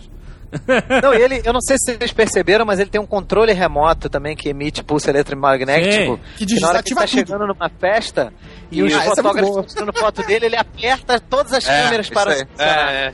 É Não, maneiro. não, isso aí. e é legal que ele usa isso na moto, né? A moto vai apagando as luzes, tudo, tudo. Aliás, essa cena, essa cena toda dele retornando tem coisas bizarras. Eu- lembrando, eu gosto desse filme, mas eu não posso deixar de notar algumas coisas. Quando o Bane invade a bolsa de valores, Ah, isso mesmo. ele invadiu para, para fazer a, a, a transação fraudulenta que ia tirar a grana do, do, da, do Wayne, certo? Exato. Certo, acessar os computadores da bolsa. Ele ia usar a digital dele lá pra coisar. É, tipo assim, entra um terrorista na bolsa de valores e todas as transações daquele dia estão valendo, né? Tudo bem. É, tá tudo tranquilo. É, valeu a transação Também do... pra estrear professor roupinha nova tava- é. novos bonecos, né? Também. Hein? Pra estrear roupinha nova para novos bonecos. Ele tá usando uma roupinha nova ali. Assim, além do fato dele, dele, dele ter entrado a pé e ter saído de moto da Bolsa de Valores... eu Caralho, é muito motoqueiro porra, né, velho? Ah, mas ele. Ele. É, as motos, como é que as motos foram parar lá dentro é que é o problema. Eu não vou discutir É, isso, eu não vou discutir isso isso. Pra mim, deixa, tá bom. Pra mim, eu, eu passa, beleza. Ele trouxe na máscara. É por isso que ele fala embolar. Tinha uma moto aqui, Não, mas vamos lá, você- botando na lógica, você pode pensar, depois que ele invade e toma os caras Carlos, ali na Carlos, frente. Carlos, é, peraí. Não dá pra botar na lógica, cara. Não, ele Não, não, Não dá. Depois que ele desarmou os caras na porta, pode ter entrado mais gente. Achei que não moto... Que os caras entraram de moto depois, beleza. Ok. Provavelmente não iam deixar eles estacionarem a moto nem na frente da, da parada. Não, a moto é pra lá, a moto é pra lá. É sempre assim, né? Mó discriminação tosqueira. Aí os policiais chegam e armam as rampas, né, pra eles pularem. Sim, exato. E aí o cara sai, de- sai da, da Bolsa de Valores de dia, faltando oito minutos pra completar a operação, e antes de terminar os oito minutos já tá de noite, mas tudo bem. Não, e por que, que ele precisou entrar na Bolsa de Valores pra fazer a, a operação se ele conseguiu terminar lá fora? Também não faz sentido nenhum. Por que não acessou essa merda Eu reta não sei onde tem home remotamente? broker, mas eu vejo que ele não sabe. Pois é, né? Por que não usou home broker? É, era pra hackear, ele podia hackear de qualquer lugar do mundo, mas tudo bem. Tô deixando tudo isso passar, hein? Não, que bom, que bom. Isso tudo mostra como um filme é bom. Porque apesar dessa merda toda, todo mundo saiu feliz do cinema, sei, cara. exato. Aí o Batman volta pela primeira vez e ele tenta pegar. Ele viu que a merda que deu, ele tentou pegar o Bane, certo? Ele, quando pega o, o laptop do cara, ele vê que já acabou a transação e ele. Leva a antena. Ele pega o. É um pendrive. Não, é a antena. Antena que tinha um pendrive. Aí. A polícia toda vai atrás dele, faz aquele show-off, ele vai embora e beleza. Ele vai no bate-computador e fala assim: Eu descobri, através dessa antena que eu peguei, que eles fizeram alguma transação. Manda lá pro Lucius Fox pra ele decodificar essa porra. Aí o Lucius Fox chega no dia seguinte com um jornal na mão. Aí, tu ficou pobre, meu irmão. Ele não precisou decodificar. Então o Batman saiu e não fez nada. Você entendeu? Você entendeu que ele não fez nada? Ele, aliás, ele ajudou o Bane. O próprio cara fala que ele ajudou o Bane. Mas aí, e ele não descobriu nada. Porque quando o cara foi descobrir, já tinha acontecido. Você ficou pobre. Ah, mas é porque, é porque ele tava muito. Cara, oito anos, né, bicho? O Alfred correndo, ele com aquela bangalinha. o cara tava. E, e o- e o que o Lucius Fox fala também é o seguinte: a curto prazo ele tá na merda, mas a longo prazo ele poderia revirar isso, a pô- revirar isso. A investigação provaria que aquilo ali tá errado e ele recuperaria o Mas dinheiro. isso não tem efeito nenhum no filme. Você percebeu que todas as vezes que o Batman sai na rua, ele descobre alguma coisa, ele prossegue na investigação, ele acha uma pista, ele fala com alguém. Essa saída do Batman efetivamente não ajudou em nada ele. Mas, cara, eu não vejo problema nisso, porque ele tava enferrujado como Batman. Não, tudo bem, mas eu achei estranho só que pela primeira vez ele saiu na rua e não fez nada. Era, era o prelúdio da merda. Ele salvou os reféns. Bota aí, ele salvou aqueles reféns. É, é salvou. Salvou os caras da moto. Tanto beleza. que ele deixa o Bane embora e vai atrás do outro cara, porque o outro cara tem um refém. O Bane não. Ele não sabia que o cara era o Bane, né? Você não É, ele não sabia nem que era o Bane. Mas ele deixa um cara de moto ir embora e vai atrás do outro, porque o outro tem um refém e o cara que foi embora não. É, salvou de reféns. Tá bom, Carlos, beleza. valeu, valeu, Ele valeu. só salvou os reféns, Jovem Nerd. Só fez isso. Ou seja, por oito anos ele não salvou ninguém. Naquele dia ele resolveu dar uma salvada. né? Depois ele já salva a mulher gato. Ó, que beleza. Tá vendo? Não foi uma noite perdida. É, deu uma p no final da night.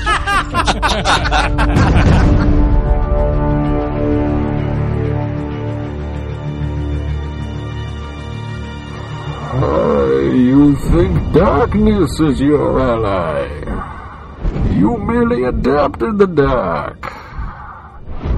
I was born in it, molded by it. I didn't see the light until I was already a man, and by then it was nothing to me but blood. Olha só, você tem que ter um negócio que eu ouvi há pouco tempo atrás. É um, é um, é termo novo, acho que surgiu na internet, na blogosfera. Não sei. Esse negócio aí de blogosfera, blogosfera, essa porra, não sei como é que funciona. Tá maluco. É, Mas eu acho que é uma coisa assim, suspensão de descrença. Um negócio assim. Eu falo suspensão de descrença, eu falo isso toda Porque hora. se você leva tão a sério, você vai ficar que nem aquelas pessoas chatas que foram ver o filme Prometeu e ficaram dizendo que aquilo é uma merda. Amargo, amargo. Exato. é. Amargo. Então, beleza. Então, semana que vem vamos fazer um Nerdcast de Motoqueiro Fantasma 2. vamos, te- vamos espremer pra ver se sai alguma coisa boa disso. Não, olha só, eu já te falei, eu tenho a suspensão de descrença, eu pratico bastante, ainda mais em filmes de super-heróis. Eu só, eu só quando tem uma incoerência que eu fico meio assim, ó. Isso é meio incoerente, mas tudo bem. Mas vocês já mataram, ó, o negócio da mulher gato, eu já deixei, já, já me libertei. Já deixou. E, e o negócio do, do, do Batman sair e não fazer nada, ah, ele salvou uns três reféns, tá bom. o negócio da polícia, o negócio da polícia que é foda. A polícia enfrentando o exército do, do Bane. Esse é difícil, que a gente falou no início, né? É, fica na coisa poética do Nolan que tem que ser aquilo. É, exato. Aceita-se. Eu acho que o Nolan sabe lidar bem com alguns elementos do cinema, até que são clichês. E ele usou um, um elemento clichê nesse filme, aliás, um dos maiores clichês da, da história do cinema, que é a bomba relógio. Maior clichê do que a bomba relógio ele também usou nesse filme. Cavalgada pro amanhecer até o pôr do sol e a morte. Ah, tá, tudo bem. É... Só. Quase chorei aqui, cara. É o maior clichê de todos. A bomba relógio é um elemento de roteiro que traz tensão, porque você, você tem um, um limite. Uma coisa vai acontecer, uma catástrofe, e você tem que correr contra o tempo, né? Ele é um elemento de roteiro que normalmente gera histórias muito tensas. A bomba relógio aparece em, em filmes pra cacete, né? O elemento. A série 24 horas foi baseada no elemento bomba relógio. Eu- a bomba relógio, o elemento bomba relógio, nem sempre é uma bomba. Nem sempre explode, né? Nem sempre explode. Nem sempre é esse o nome do Ele elemento. é um evento que tem tempo pra acontecer, entendeu? Esse é o elemento bomba relógio. Às vezes é um cigarro que vai, vai chegar e, e acender o pavio, né, cara? Vai queimar e acender o pavio. Não precisa ser E um esses relógio. elementos estão nos três filmes. Sim, sim, nos três filmes. No primeiro também. ó. Aquele negócio do trem indo pra Torre Wayne, aquilo é um elemento bomba relógio, né? A gente chama de. A gente não, é, as pessoas chamam de bomba relógio. E ele usou nos três filmes, aliás. Nos dois últimos, a própria bomba, né? É, é clichê, mas ele sabe fazer de forma interessante. Soube repetir o tema no segundo, só que de uma forma muito maior, né? Com muito mais coisas em risco. Era a cidade inteira que explodia, né? E, e- e- e me deixou no último terço do filme bem tenso, assim. Eu queria saber como é que ia acontecer. Na verdade, eu acho que eu fiquei muito tenso porque eu queria descobrir como o Batman ia morrer, né? Se você daquilo, do- desse ou daquele jeito. Mas é, eu embarquei emocionalmente na viagem, na guerra, em tudo. Quando o Batman acende aquele morcego de fogo na ponte, eu, yeah, aquilo era praticamente o símbolo dos Sabe? É agora, começar! Tem gente que implicou com isso, que falou, porra, meu irmão, sério que com o, o, o tempo acabando, o, o Batman ainda parou pra ficar pichando, pintando a, a, a ponte de gasolina, né, cara. cara? Mas é, eu não... Depois tu me passa qual é a marca do chá que tu toma antes de ver o filme, vejo que eu preciso, cara. Como assim? Tu não gostou disso? Eu achei maneiro também. o- Aquela marca, a é a marca da esperança, pô. Isso, chamar é. todo mundo pra luta, É, pra a marca porrada. da, é, a marca É. da Mariola. É, a marca da Mariola. Mas é legal é, o Batman voltar e acender a chama da, da, da, da revolução de Gotham, de retomar a coisa e tal. Eu fiquei bem tenso nesse final e tal. I will break you. Pode falar do- de sair da, da, da cadeia, né? É, eu achei muito maneiro essa cena, cara. Eu, inclusive, o Carlos, eu fui o responsável por puxar palmas na saída dele da cadeia. Eu fui o primeiro a bater palma naquela Tá bom, tu tem o mérito, bicho. Tu, tá aí, Tem tá aí, mérito. tem o mérito. Não, cara, eu achei aquela cena espetacular, cara. Espetacular. É a frase que o, que o JP falou do cagaço e tal. Porque assim, o, o cara ali ele tava abraçando a vida, né? Porque ele não tinha vida, não tinha vida pessoal, não tinha porra nenhuma. E ali ele tava fazendo um esforço pra ele viver, né, cara? Que era uma coisa que ele não se importava. Eu achei muito maneiro. Eu achei, eu achei, inclusive, esse filme muito legal porque tem a superação do Bruce Wayne, né? Ele consegue superar o trauma e, e continuar, dar prosseguimento à vida dele. Eu achei isso muito foda. Então, o que, o que eu vejo nesse filme que de, de posi- super positivo nesse filme, na saga toda, mas principalmente nesse filme, esse filme acompanha a jornada do herói em todos os aspectos, né? Você tem a queda do herói, inclusive, cara, e, e o ressurgimento do herói, né? Com aquele, aquele coro das pessoas, né? Aquele Eish, Eish, Ava, Ava, aquilo era, significa ressurja, né? Rise, né? E é legal, quando ele tá realmente subindo sem a corda, sem, sem nenhuma outra chance, né? E, e a música toca e é, começa a aparecer aqueles morcegos e tudo parece é, interligado e era o momento do herói voltar e quando ele volta, ele volta com tudo, né, cara? Ele volta... Ressurgido. Isso é uma, um momento clássico, um movimento clássico de Jornada do Herói, né? O herói ser derrotado, ser devastado e ele voltar com tudo, é, derrotar o vilão, derrotar o, o desafio dele, completar o desafio e ter a recompensa, né? Que às vezes as pessoas acham que a, a história do herói tem que terminar com o herói morto, se sacrificando, mas a jornada do herói também descreve a recompensa, né? A volta pra casa, né? Tudo isso foi colocado no filme e fechou muito bem a saga dessa forma. Não, ainda mais que traz os elementos desde o primeiro filme, que é aquela coisa do que o pai dele dizia, por que, que a gente cai? A gente cai pra se reerguer. Tem uma dica aí, quando ele tá contando a história, de que quem fugiu não era o Bane, né? Tem, tem dica. Ele conta que o, que o Bane, o Bane tem que usar a máscara por um erro do médico que tá lá. E se a criança saiu quando era criança ainda, e saiu sem máscara, sem nada, não podia ser o Bane, né? E tem outra, ele fala que ele só viu a primeira luz quando ele era grande já, quando ele, quando ele enfrenta o Batman pela primeira vez, né? Realmente tinham várias dicas, né? Pra, a portuguesa falou até que a cor dos olhos era diferente. Que a criança tinha olhos claros e tal, e o Bane não. Sabe? A portuguesa descobriu antes? Ela, ela descobriu antes. A, a senhora Tucano também. Olha aí. Bom, então isso é coisa eu de não- mulher. eu não porque sei. a- a- Aí, aí, eu- aí você me deixou preocupado, brother. Se isso é coisa de mulher, tu me deixou preocupado agora. Mulheres costumam ser mais detalhistas, né? Se apegar ao detalhe. I will break you. Batman parte pra porrada em plena luz do dia, é, em Wall Street, em Wall Street de Gotham, versão Gotham, com Bane. Valeu essa porrada? Tipo, assim, só tava mais motivado, né? Porque ele tinha o mesmo treinamento, o mesmo corpo fudido. Aliás, mais fudido ainda, né? Não, mas era, era outra pessoa, né, cara, que tava ali. O espírito dele, né? Tinha... O espírito era outro. Tanto que o, o Ben, ele na hora, achei muito foda esse diálogo, que o Ben falou assim, cara, como é que você conseguiu escapar? Eu nunca consegui escapar de lá. Ou seja, emocionalmente, o cara ainda tava preso, entendeu? E o Batman conseguiu, né, subir, né? Olha ressurgir. o Guga, cara! Muito foda, cara. Eu fiquei bolado com esse, com esse diálogo. É, eu acho- O cara não acreditou. Ele falou, cara, não acredito. Como é que você escapou? Eu nunca escapei de lá. É, é, é, Sinistro, você vê, até ele, sinistro. você sente o, ele se assusta, ele tem um receio quando ele vê ele fora. Exato, e essa é uma das partes mais interessantes. Essa prisão é um, é um símbolo muito interessante nesse filme, porque eu achei mais interessante, até antes de mostrar a prisão, o, o próprio Alfred falando, né? Tem um buraco no mundo, um inferno, um lugar infernal, que eles jogam as pessoas lá dentro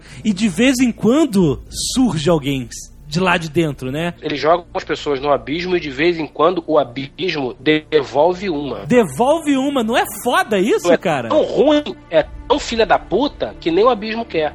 Sai alguém do inferno. inferno... Ele falou cospe, devolve. Então.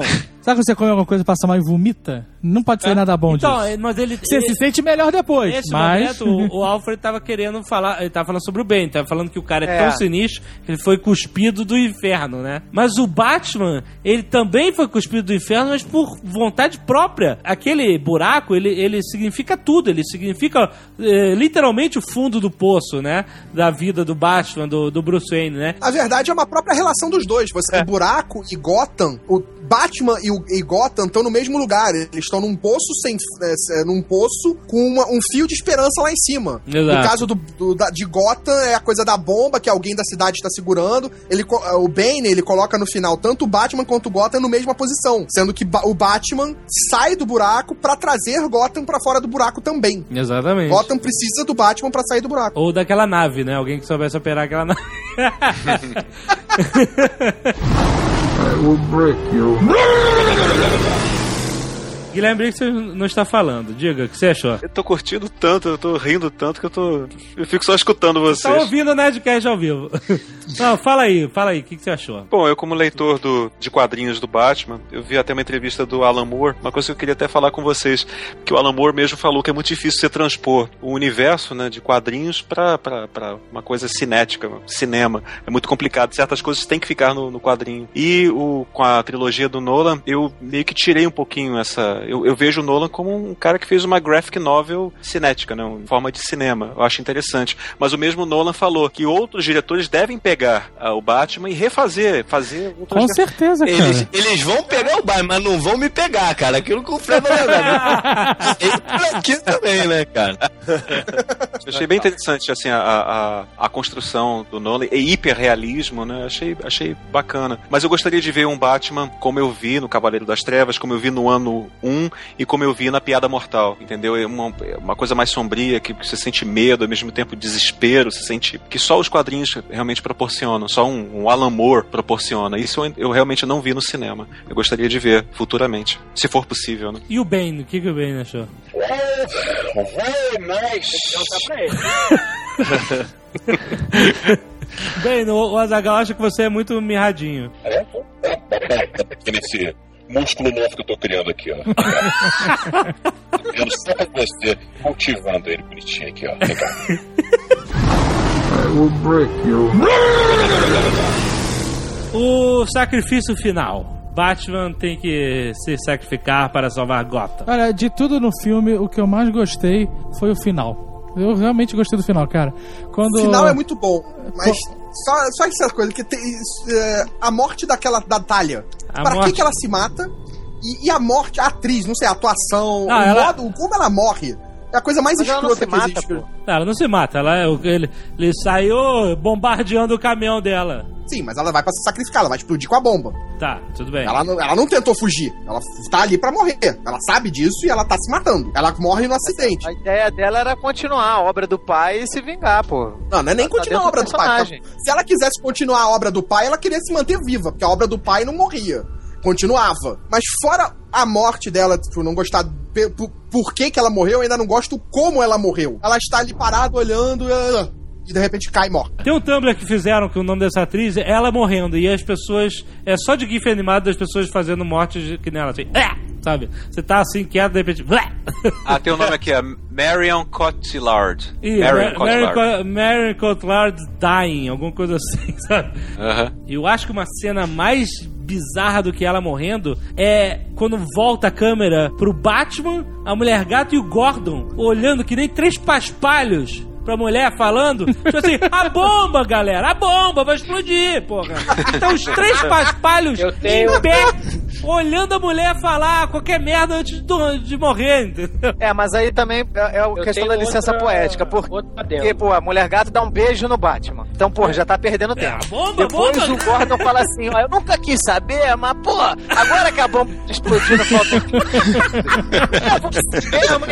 É, É, né? Não me deixa com essa curiosidade que eu vou morrer, cara.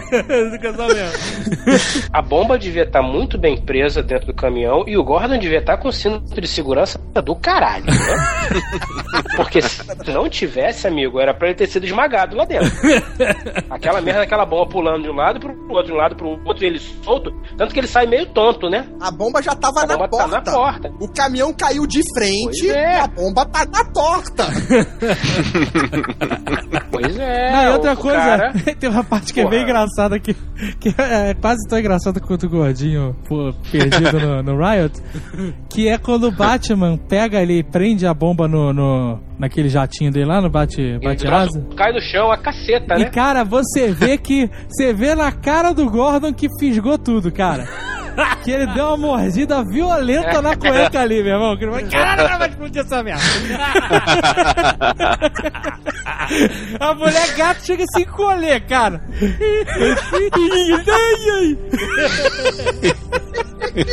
Exato. E aí a cena, infelizmente, o nosso querido é, Robin foi salvar criança em vez de pilotar a moto como eu queria.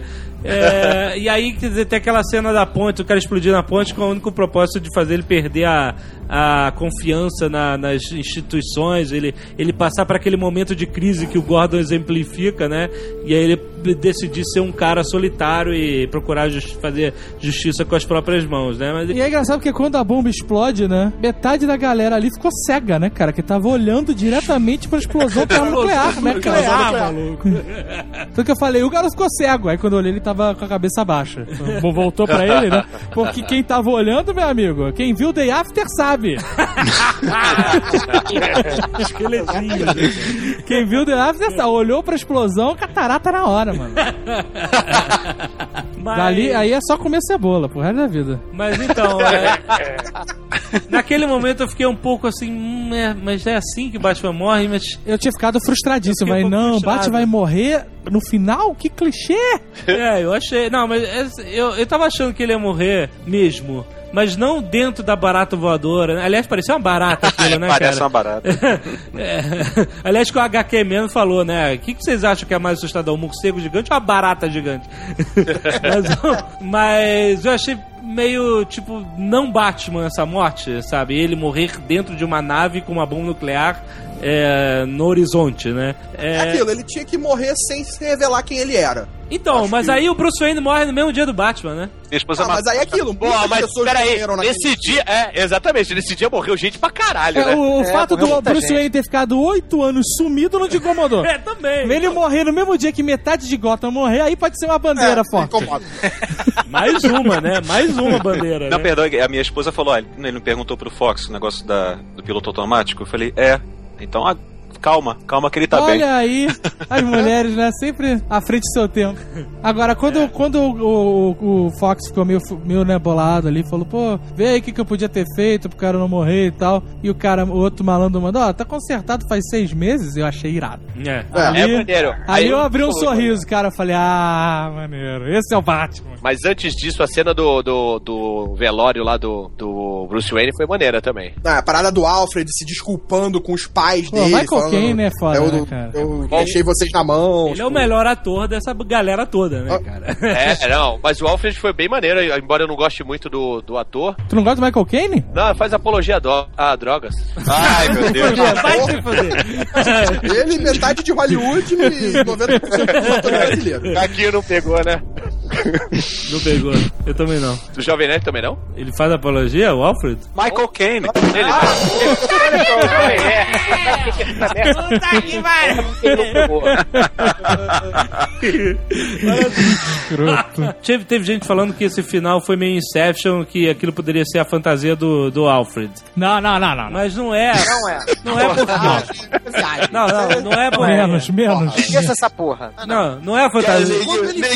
Neguinho, tem, muito tempo livre, né, cara? É verdade. É, neguinho tem muito tempo livre, cara. Pra ficar Não é, não é a fantasia dele, porque primeiro essa cena tá, tá se intercalando com outras cenas que são o o Bruce Wayne dando a confirmação de vida para as pessoas chaves da vida dele, né? O Gordon vê a, a- o símbolo do Batman de volta consertado no holofote. O garoto recebe a, a mochila com o GPS lá com as coordenadas. Não, mas pro garoto ele não confirmou, não. Pro garoto ele deixou aquilo como testamento Espólio. e acabou. Não- o garoto precisa saber Então, se mas olha tá só. Não teria como o Batman, se ele tivesse morrido na explosão, não teria como ele ter feito isso. Ter eh, atualizado o testamento dele pra casa dele virar um orfanato. Não teria. Ele voltou correndo pra salvar Gotham. Ele não teve tempo de fazer essas paradas Será? antes, Foi né? tudo planejado. É, ao mesmo tempo, quando ele tava pintando a parede lá da ponte com a gasolina, ele tava ligando pro advogado dele pra mudar o testamento.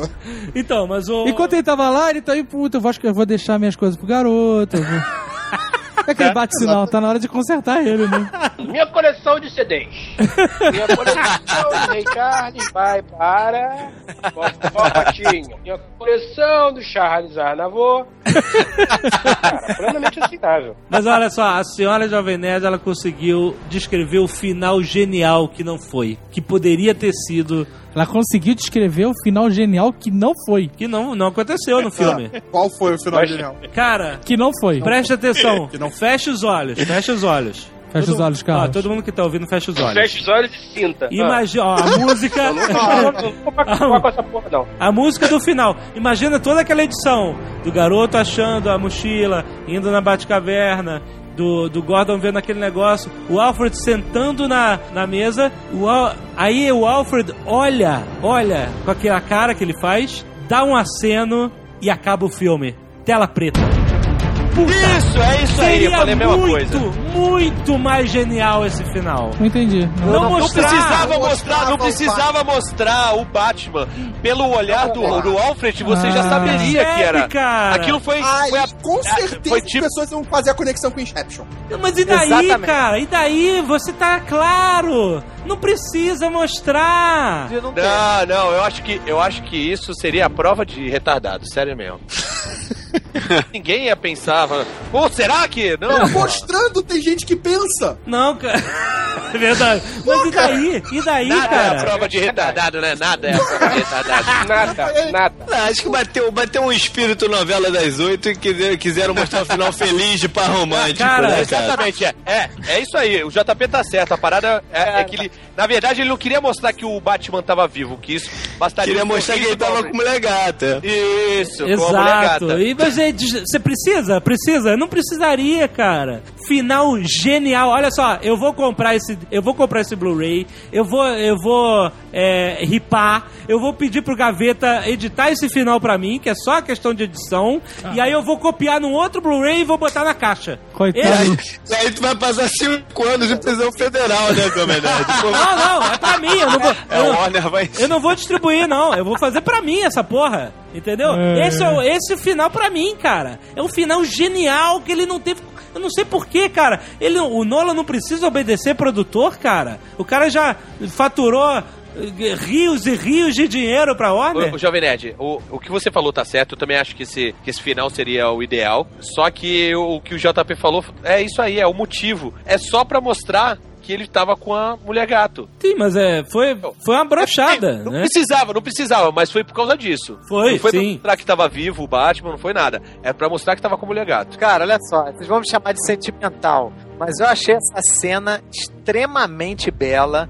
Eu achei muito foda o olhar que o que eu, eu acho que o Christian Bale Alfred. deveria correr a melhor ator nesse Tá filme. maluco, cara. Você Cara, tá o maluco, olhar cara. que passa pro é um olhar porra, muito maneiro do cara que passou por um monte de merda É. e conseguiu ainda assim continuar a vida dele. Cara, eu achei foda. Essa cena me deixou muito mais, Posso- muito emocionado. Se não tivesse, de repente não teria tanto impacto pra mim. Você só precisa do Alfred ali, cara, olhando e acenando, cara, que era exatamente o que ele disse que ele ia fazer, cara. E aí você deixa na sua cabeça o que você quiser, cara. Olha só, concordo.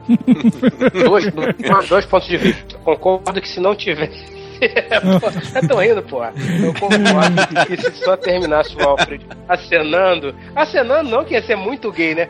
Ele abrindo um sorriso assim, ia ser maneiro. Não seriam todos que pegariam esse detalhe. Pô, cara, mas é tão coisa. claro, é tão Segunda claro. coisa, peraí, peraí, peraí. Segunda coisa, concordo que a função desta cena, do jeito que foi, foi mostrar que ele superou aquela, aquele mar de lama e finalmente colou com uma mulher gostosa e vai seguir a vida. Legal, também tem o seu valor. Agora, o olharzinho que ele dá pro Alfred me passou aquela coisa de tá vendo, seu filho da puta? Agora eu não vou mais correr atrás de você. Ah, Não vou mais, agora tem essa mulher pacha gostosa aqui, você que se foda, seu velho.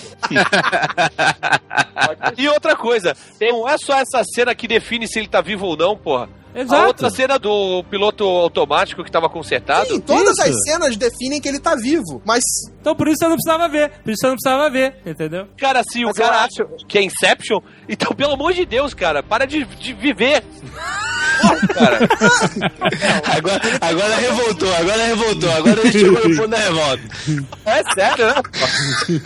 Cara, eu acho que essa cena Ela não foi filmada pra mostrar que o cara tá vivo. Realmente, é como o Tucano tá falando. Eu acho que ela foi filmada pra mostrar que o cara superou. Porque é a primeira expressão de felicidade genuína que o Bruce Wayne tem em- ao longo dos três filmes, cara. Depois da morte dos pais. Que todo no filme inteiro ele é sério, ele só pensa em trabalho, só pensa no crime, só pensa em lutar. É a primeira cena que ele tá tranquilo, que ele tá sereno. Mas que você não entendeu que tudo isso foi passado no início do filme, quando o Alfred fala assim: Eu tinha essa fantasia de ver você feliz com a mulher, talvez uns filhos, e despreocupado. O sorriso do Alfred traz à tona tudo isso: feliz, despreocupado e com, superado, entendeu? Você já entenderia, o Alfred falou isso antes. Você não precisa ver a carinha de feliz dele, olha, estou feliz. Mas não ia mostrar a Celina Kyle. Isso que talvez. Ah, pois é. tal- talvez Por isso que eu falo que essa porra dessa mulher gato é desnecessária nesse filme. Entendeu? Caralho, que ódio, velho. Voltamos. Voltamos nisso. Maluco, isso é ódio. Quando você comprar o filme e fizer a edição desse fim que você quer, você aproveita a onda e o tempo investido e apaga toda e qualquer referência a essa filha da puta durante o filme. Deixa o filme inteiro. O Bruce Wayne, o Alfred, o Lucius Fox, a a Talia e o Ben. E tira a mulher gata. A mulher gata foi inútil, ela não teve função nenhuma no filme. Ela foi uma escrota, ela foi desnecessária. Aliás, eu não sei nem porque pagaram pra ela estar lá, porque ela disse em uma entrevista que ela sempre é a mulher gata. Talvez ela tivesse feito esse papel de graça. Porque, por exemplo, né, não sei, sei lá. Então, você apaga ela, ela é uma escrota, ela é uma escrota. Você aproveita também e muda a caixinha do filme, porque não sei se na caixinha do filme tem o nome nenhum dela. Você pega o newspaper e apaga essa merda. Ela foi Coitado do gaveta. Porra! Qual é o. Ah, inútil, essa mulher não serviu pra. Porra, ela foi a única razão, como você mesmo falou, é o primeiro momento que ele está feliz nos últimos 47 anos dessa vida infeliz de multibilionário playboy dele. Ó, essa vida de merda. É, realmente. Que tristeza, né? Fudido, fudido, fudido. Todo dia, comendo pato. Ele tem que, ele tem que decidir, vou comer Ele tem que ficar se preocupando a vida dele inteira se ele vai comer pato, cordeiro, javali. É um. Nasceu pra ser um fudido. Ele é multibilionário. Ele, ele vira um cara e fala assim: Oi, tudo bem? Eu queria um brinquedo novo. Constrói uma porra aí militar fuderosa. Consigo ver diversão nessa vida de multibilionário. Deve ser uma bosta. Eu passei os três filmes pensando, coitado, né? Fudido, né, cara? Olha só. Enfia porrada em geral, não vai preso, tem os melhores brinquedos do mundo. o cara pode fazer o que ele quiser. Ah, mas, afinal de contas, a vida dele é uma merda, porque, porra, ele não tem uma mulher pra ficar do lado dele, pra fazer bilu-bilu teté. Ah, é. Aí, o único de alegria da vida dele, que é a Anne Hathaway, e aliás é um belo momento de alegria depois desse mar de merda que ele viveu. Não, não vou mostrar não. Não, não mostra não, não mostra não. O que importa é o Alfred dar aquele sorrisinho e fazer um- um- uma tépida de mão assim, tipo, oi, tudo bem? Cara, é o único, como você mesmo falou, é o único momento de alegria na vida de bosta multibilionária inteira da vida do cara. Porra, tem que mostrar isso ali. Só concordo. Eu também que- acho, concordo. É, Concordo que foda esse final. O Alfred dando um sorriso a lá Inception. Concordo. Seria espetacular. Mas então, aí eu também concordo que a Mulher Gato não deveria. Não digo não ter aparecido no filme. Mas você vai, beleza, ele vai ver que o cara tá vivo. Você não vai saber que ele tá casado, não vai saber que ele tá feliz. Não, mas você vai imaginar isso, pô. Você é capaz disso. Não, não, não, não. O Alfred, o Alfred levantou essa bola. Eu quero ver você casado feliz. Ele tá uma das, das Kardashians assim do lado, né? Isso, porra. Não, você imagina o que você quiser, cara. Pode Pois- imaginar a mulher gato. Ah, mas eu acho que, pra mim, surpresa eles estarem juntos no final. Ah, não, cara. Eu achei desnecessário. Bom, o fato é o seguinte, no, no final das contas, só tem um- uma parada que todos nós podemos concordar, né, cara? Que a melhor decisão que o Nolan teve nessa porra toda foi nunca ter usado o pinguim nessa merda dessa trilogia, né?